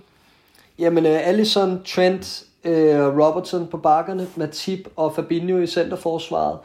Thiago, Henderson og Wijnaldum på en, øh, på en midtbane, og så, øh, og så fronttriven. Mm-hmm. Riese? Jamen, jeg er rørende enig, og jeg tror netop, at den eneste, øh, den eneste tvivl, der kan være, det er netop om den kære øh, Shakiri skal ind, øh, for at give det der ekstra glød til en offensiv, der har set lidt, øh, lidt, lidt spag ud på det, på det seneste. Men som sagt, United er et rigtig godt kontrahold, Øh, og jeg tror ikke, at øh, Jürgen Klopp vil give dem så meget som en millimeter på, øh, på midtbanen, som trods alt godt kan være til den tynde ende, hvis, øh, hvis både Thiago og Shaqiri spiller den. Et frækt eksperiment kunne være, øh, at, øh, at Thiago får lov at spille lidt længere fremme på midtbanen med de to, øh, Henderson og Wijnaldum, øh, tilbage, så han kan blive det her kreative output. Han har tidligere i karrieren spillet tieren, og øh, det, ja, vi ved, at han er meget udsat længere tilbage på banen, også når han lige er kommet tilbage fra skade, så det kan være en mulighed. Hmm. Det har der været snak om faktisk, at, at Jürgen Klopp har købt ham ind med det for øje. Altså hvis øh, der, der er blevet spekuleret øh, på rygtebørsen i forhold til, at, at, at 4-2-3-1 og så Thiago frem og have en, en, en mere fremskudt rolle. Øh, jeg, jeg, jeg synes personligt, at han vil være spildt der. Jeg synes, han er helt fuldstændig oplagt som, øh, som 8 i Liverpool. Super. Så skal vi have et par bud på resultater, inden vi lukker og slukker og siger tak for årets første Copcast. Øh, 2-0 Liverpool. Bum bum. Øh, så siger jeg, øh, siger 3-1 Liverpool. Fordi du ved jo godt, at Manchester United river et straffespark jo. Ja, ja, ja, ja, vi er bare lidt inde i en periode lige nu, hvor jeg ikke tør øh, gætte på clean sheet. Så, øh, men jeg er enig i, at det bliver en to sejr, og så må det jo blive 3 Fantastisk. Jamen, jeg ved ikke, øh, jeg ved ikke med jer, men øh, jeg tror både jeg og måske en, øh, ja, en, en lytter eller, eller otte sidder tilbage med et lille smil på læben og tænker, fedt, så er der jo håb. Så er det jo helt ikke færdigt, og Liverpool er ikke på vej ned i championship. Mesterskabet er ikke ude for rækkevidde nødvendigvis. Men, men, men den klassiske saying med højt at flyve, dybt og falde, ikke? sådan er det jo altså, i, i, i alle aspekter. Altså, og, og det mm. gør bare mere ondt, når man er vant til at vinde så meget, som vi gør, og så ryge ned i en bølgedal. Og det kan vi bare ikke rigtig komme udenom, at det er Liverpool i øjeblikket. Lad os håbe, vi spiller os ud af den mod United. Mm. Det må vi i hvert fald i allerhøjeste grad. Andreas Brøns Riese, Clark James, tusind tak for den her gang. Og i lige, I måde, måde, Daniel. Det har været en øh, udsøgt fornøjelse, og øh, vi har forsøgt os den her gang med ikke at optage selve øh, telefonopkaldet, som vi sidder i, men altså optage øh, per jeres egne telefoner med en mikrofon klokket til øh, telefonerne, og vi håber altså, at, øh, at du, kan lytter, har, har kunne mærke forskellen i forhold til lydkvaliteten. Vi har i hvert fald øh, gjort vores ypperste for at øh, justere lyden, sådan så at øh, den sad lige i skabet, og det er nemlig super mærkelige tider. Så Copcast kommer nok til at fungere sådan her et, et stykke tid endnu. Vi kommer selvfølgelig til at justere der, hvor vi kan, i forhold til at gøre det bedre med, med kvaliteten, i forhold til lyden, øh, hvis det er muligt. Men om ikke andet, så tror jeg, at du kan lytter, må, øh, må væbne dig lidt med tålmodighed i forhold til at få en udsendelse, hvor vi sidder i samme lokale det er altså lige præcis nu, at øh, den her øh, pandemi, og måske også, hvis man kan kalde den nye mutation for en epidemi, at øh, den skal bankes tilbage, så restriktionerne bliver nok ikke ophævet lige forløbig, det lader det ikke til, og derfor så fortsætter vi øh, med, med højt humør, så godt vi nu kan herfra. Husk, at du, kære lytter, og øh, formentlig også Liverpool-fan, ikke behøver at gå igennem januar og februar, og hvad der ellers er, helt alene. Vi har Redman Family, hvor du kan melde dig ind, og vi har en masse lokale øh, afdelinger rundt om i hele landet, der har tilknyttet Facebook-grupper. Så hvis du savner nogen at tale og skrive lidt med, så prøv at øh, tjekke vores fastgjorte opslag inde på vores øh, Facebook. Det er altså facebook.com, snabelag, øh, snabelag, god, godmorgen, skråstreg, redmanfamily.dk. Øhm, gå ind på vores Facebook-side, og der er der altså et fast, fastgjort opslag, hvor du kan finde lige præcis den lokalafdeling, øh, som øh, du hører til. Og du må også gerne melde dig ind i andre. Der er sådan en fin tradition for, at man er medlem på kryds og tværs og diskuterer og hygger. Ikke desto mindre, så øh, husk, at øh, du ikke behøver at gå igennem den her mørke tid alene. Det er altså okay ikke at være okay, og det er noget, vi slår et slag for i den kommende tid. Det her, det var 2021's første udgave af Copcast. Mit navn er Dan Siglau. Tusind tak, fordi du lyttede med.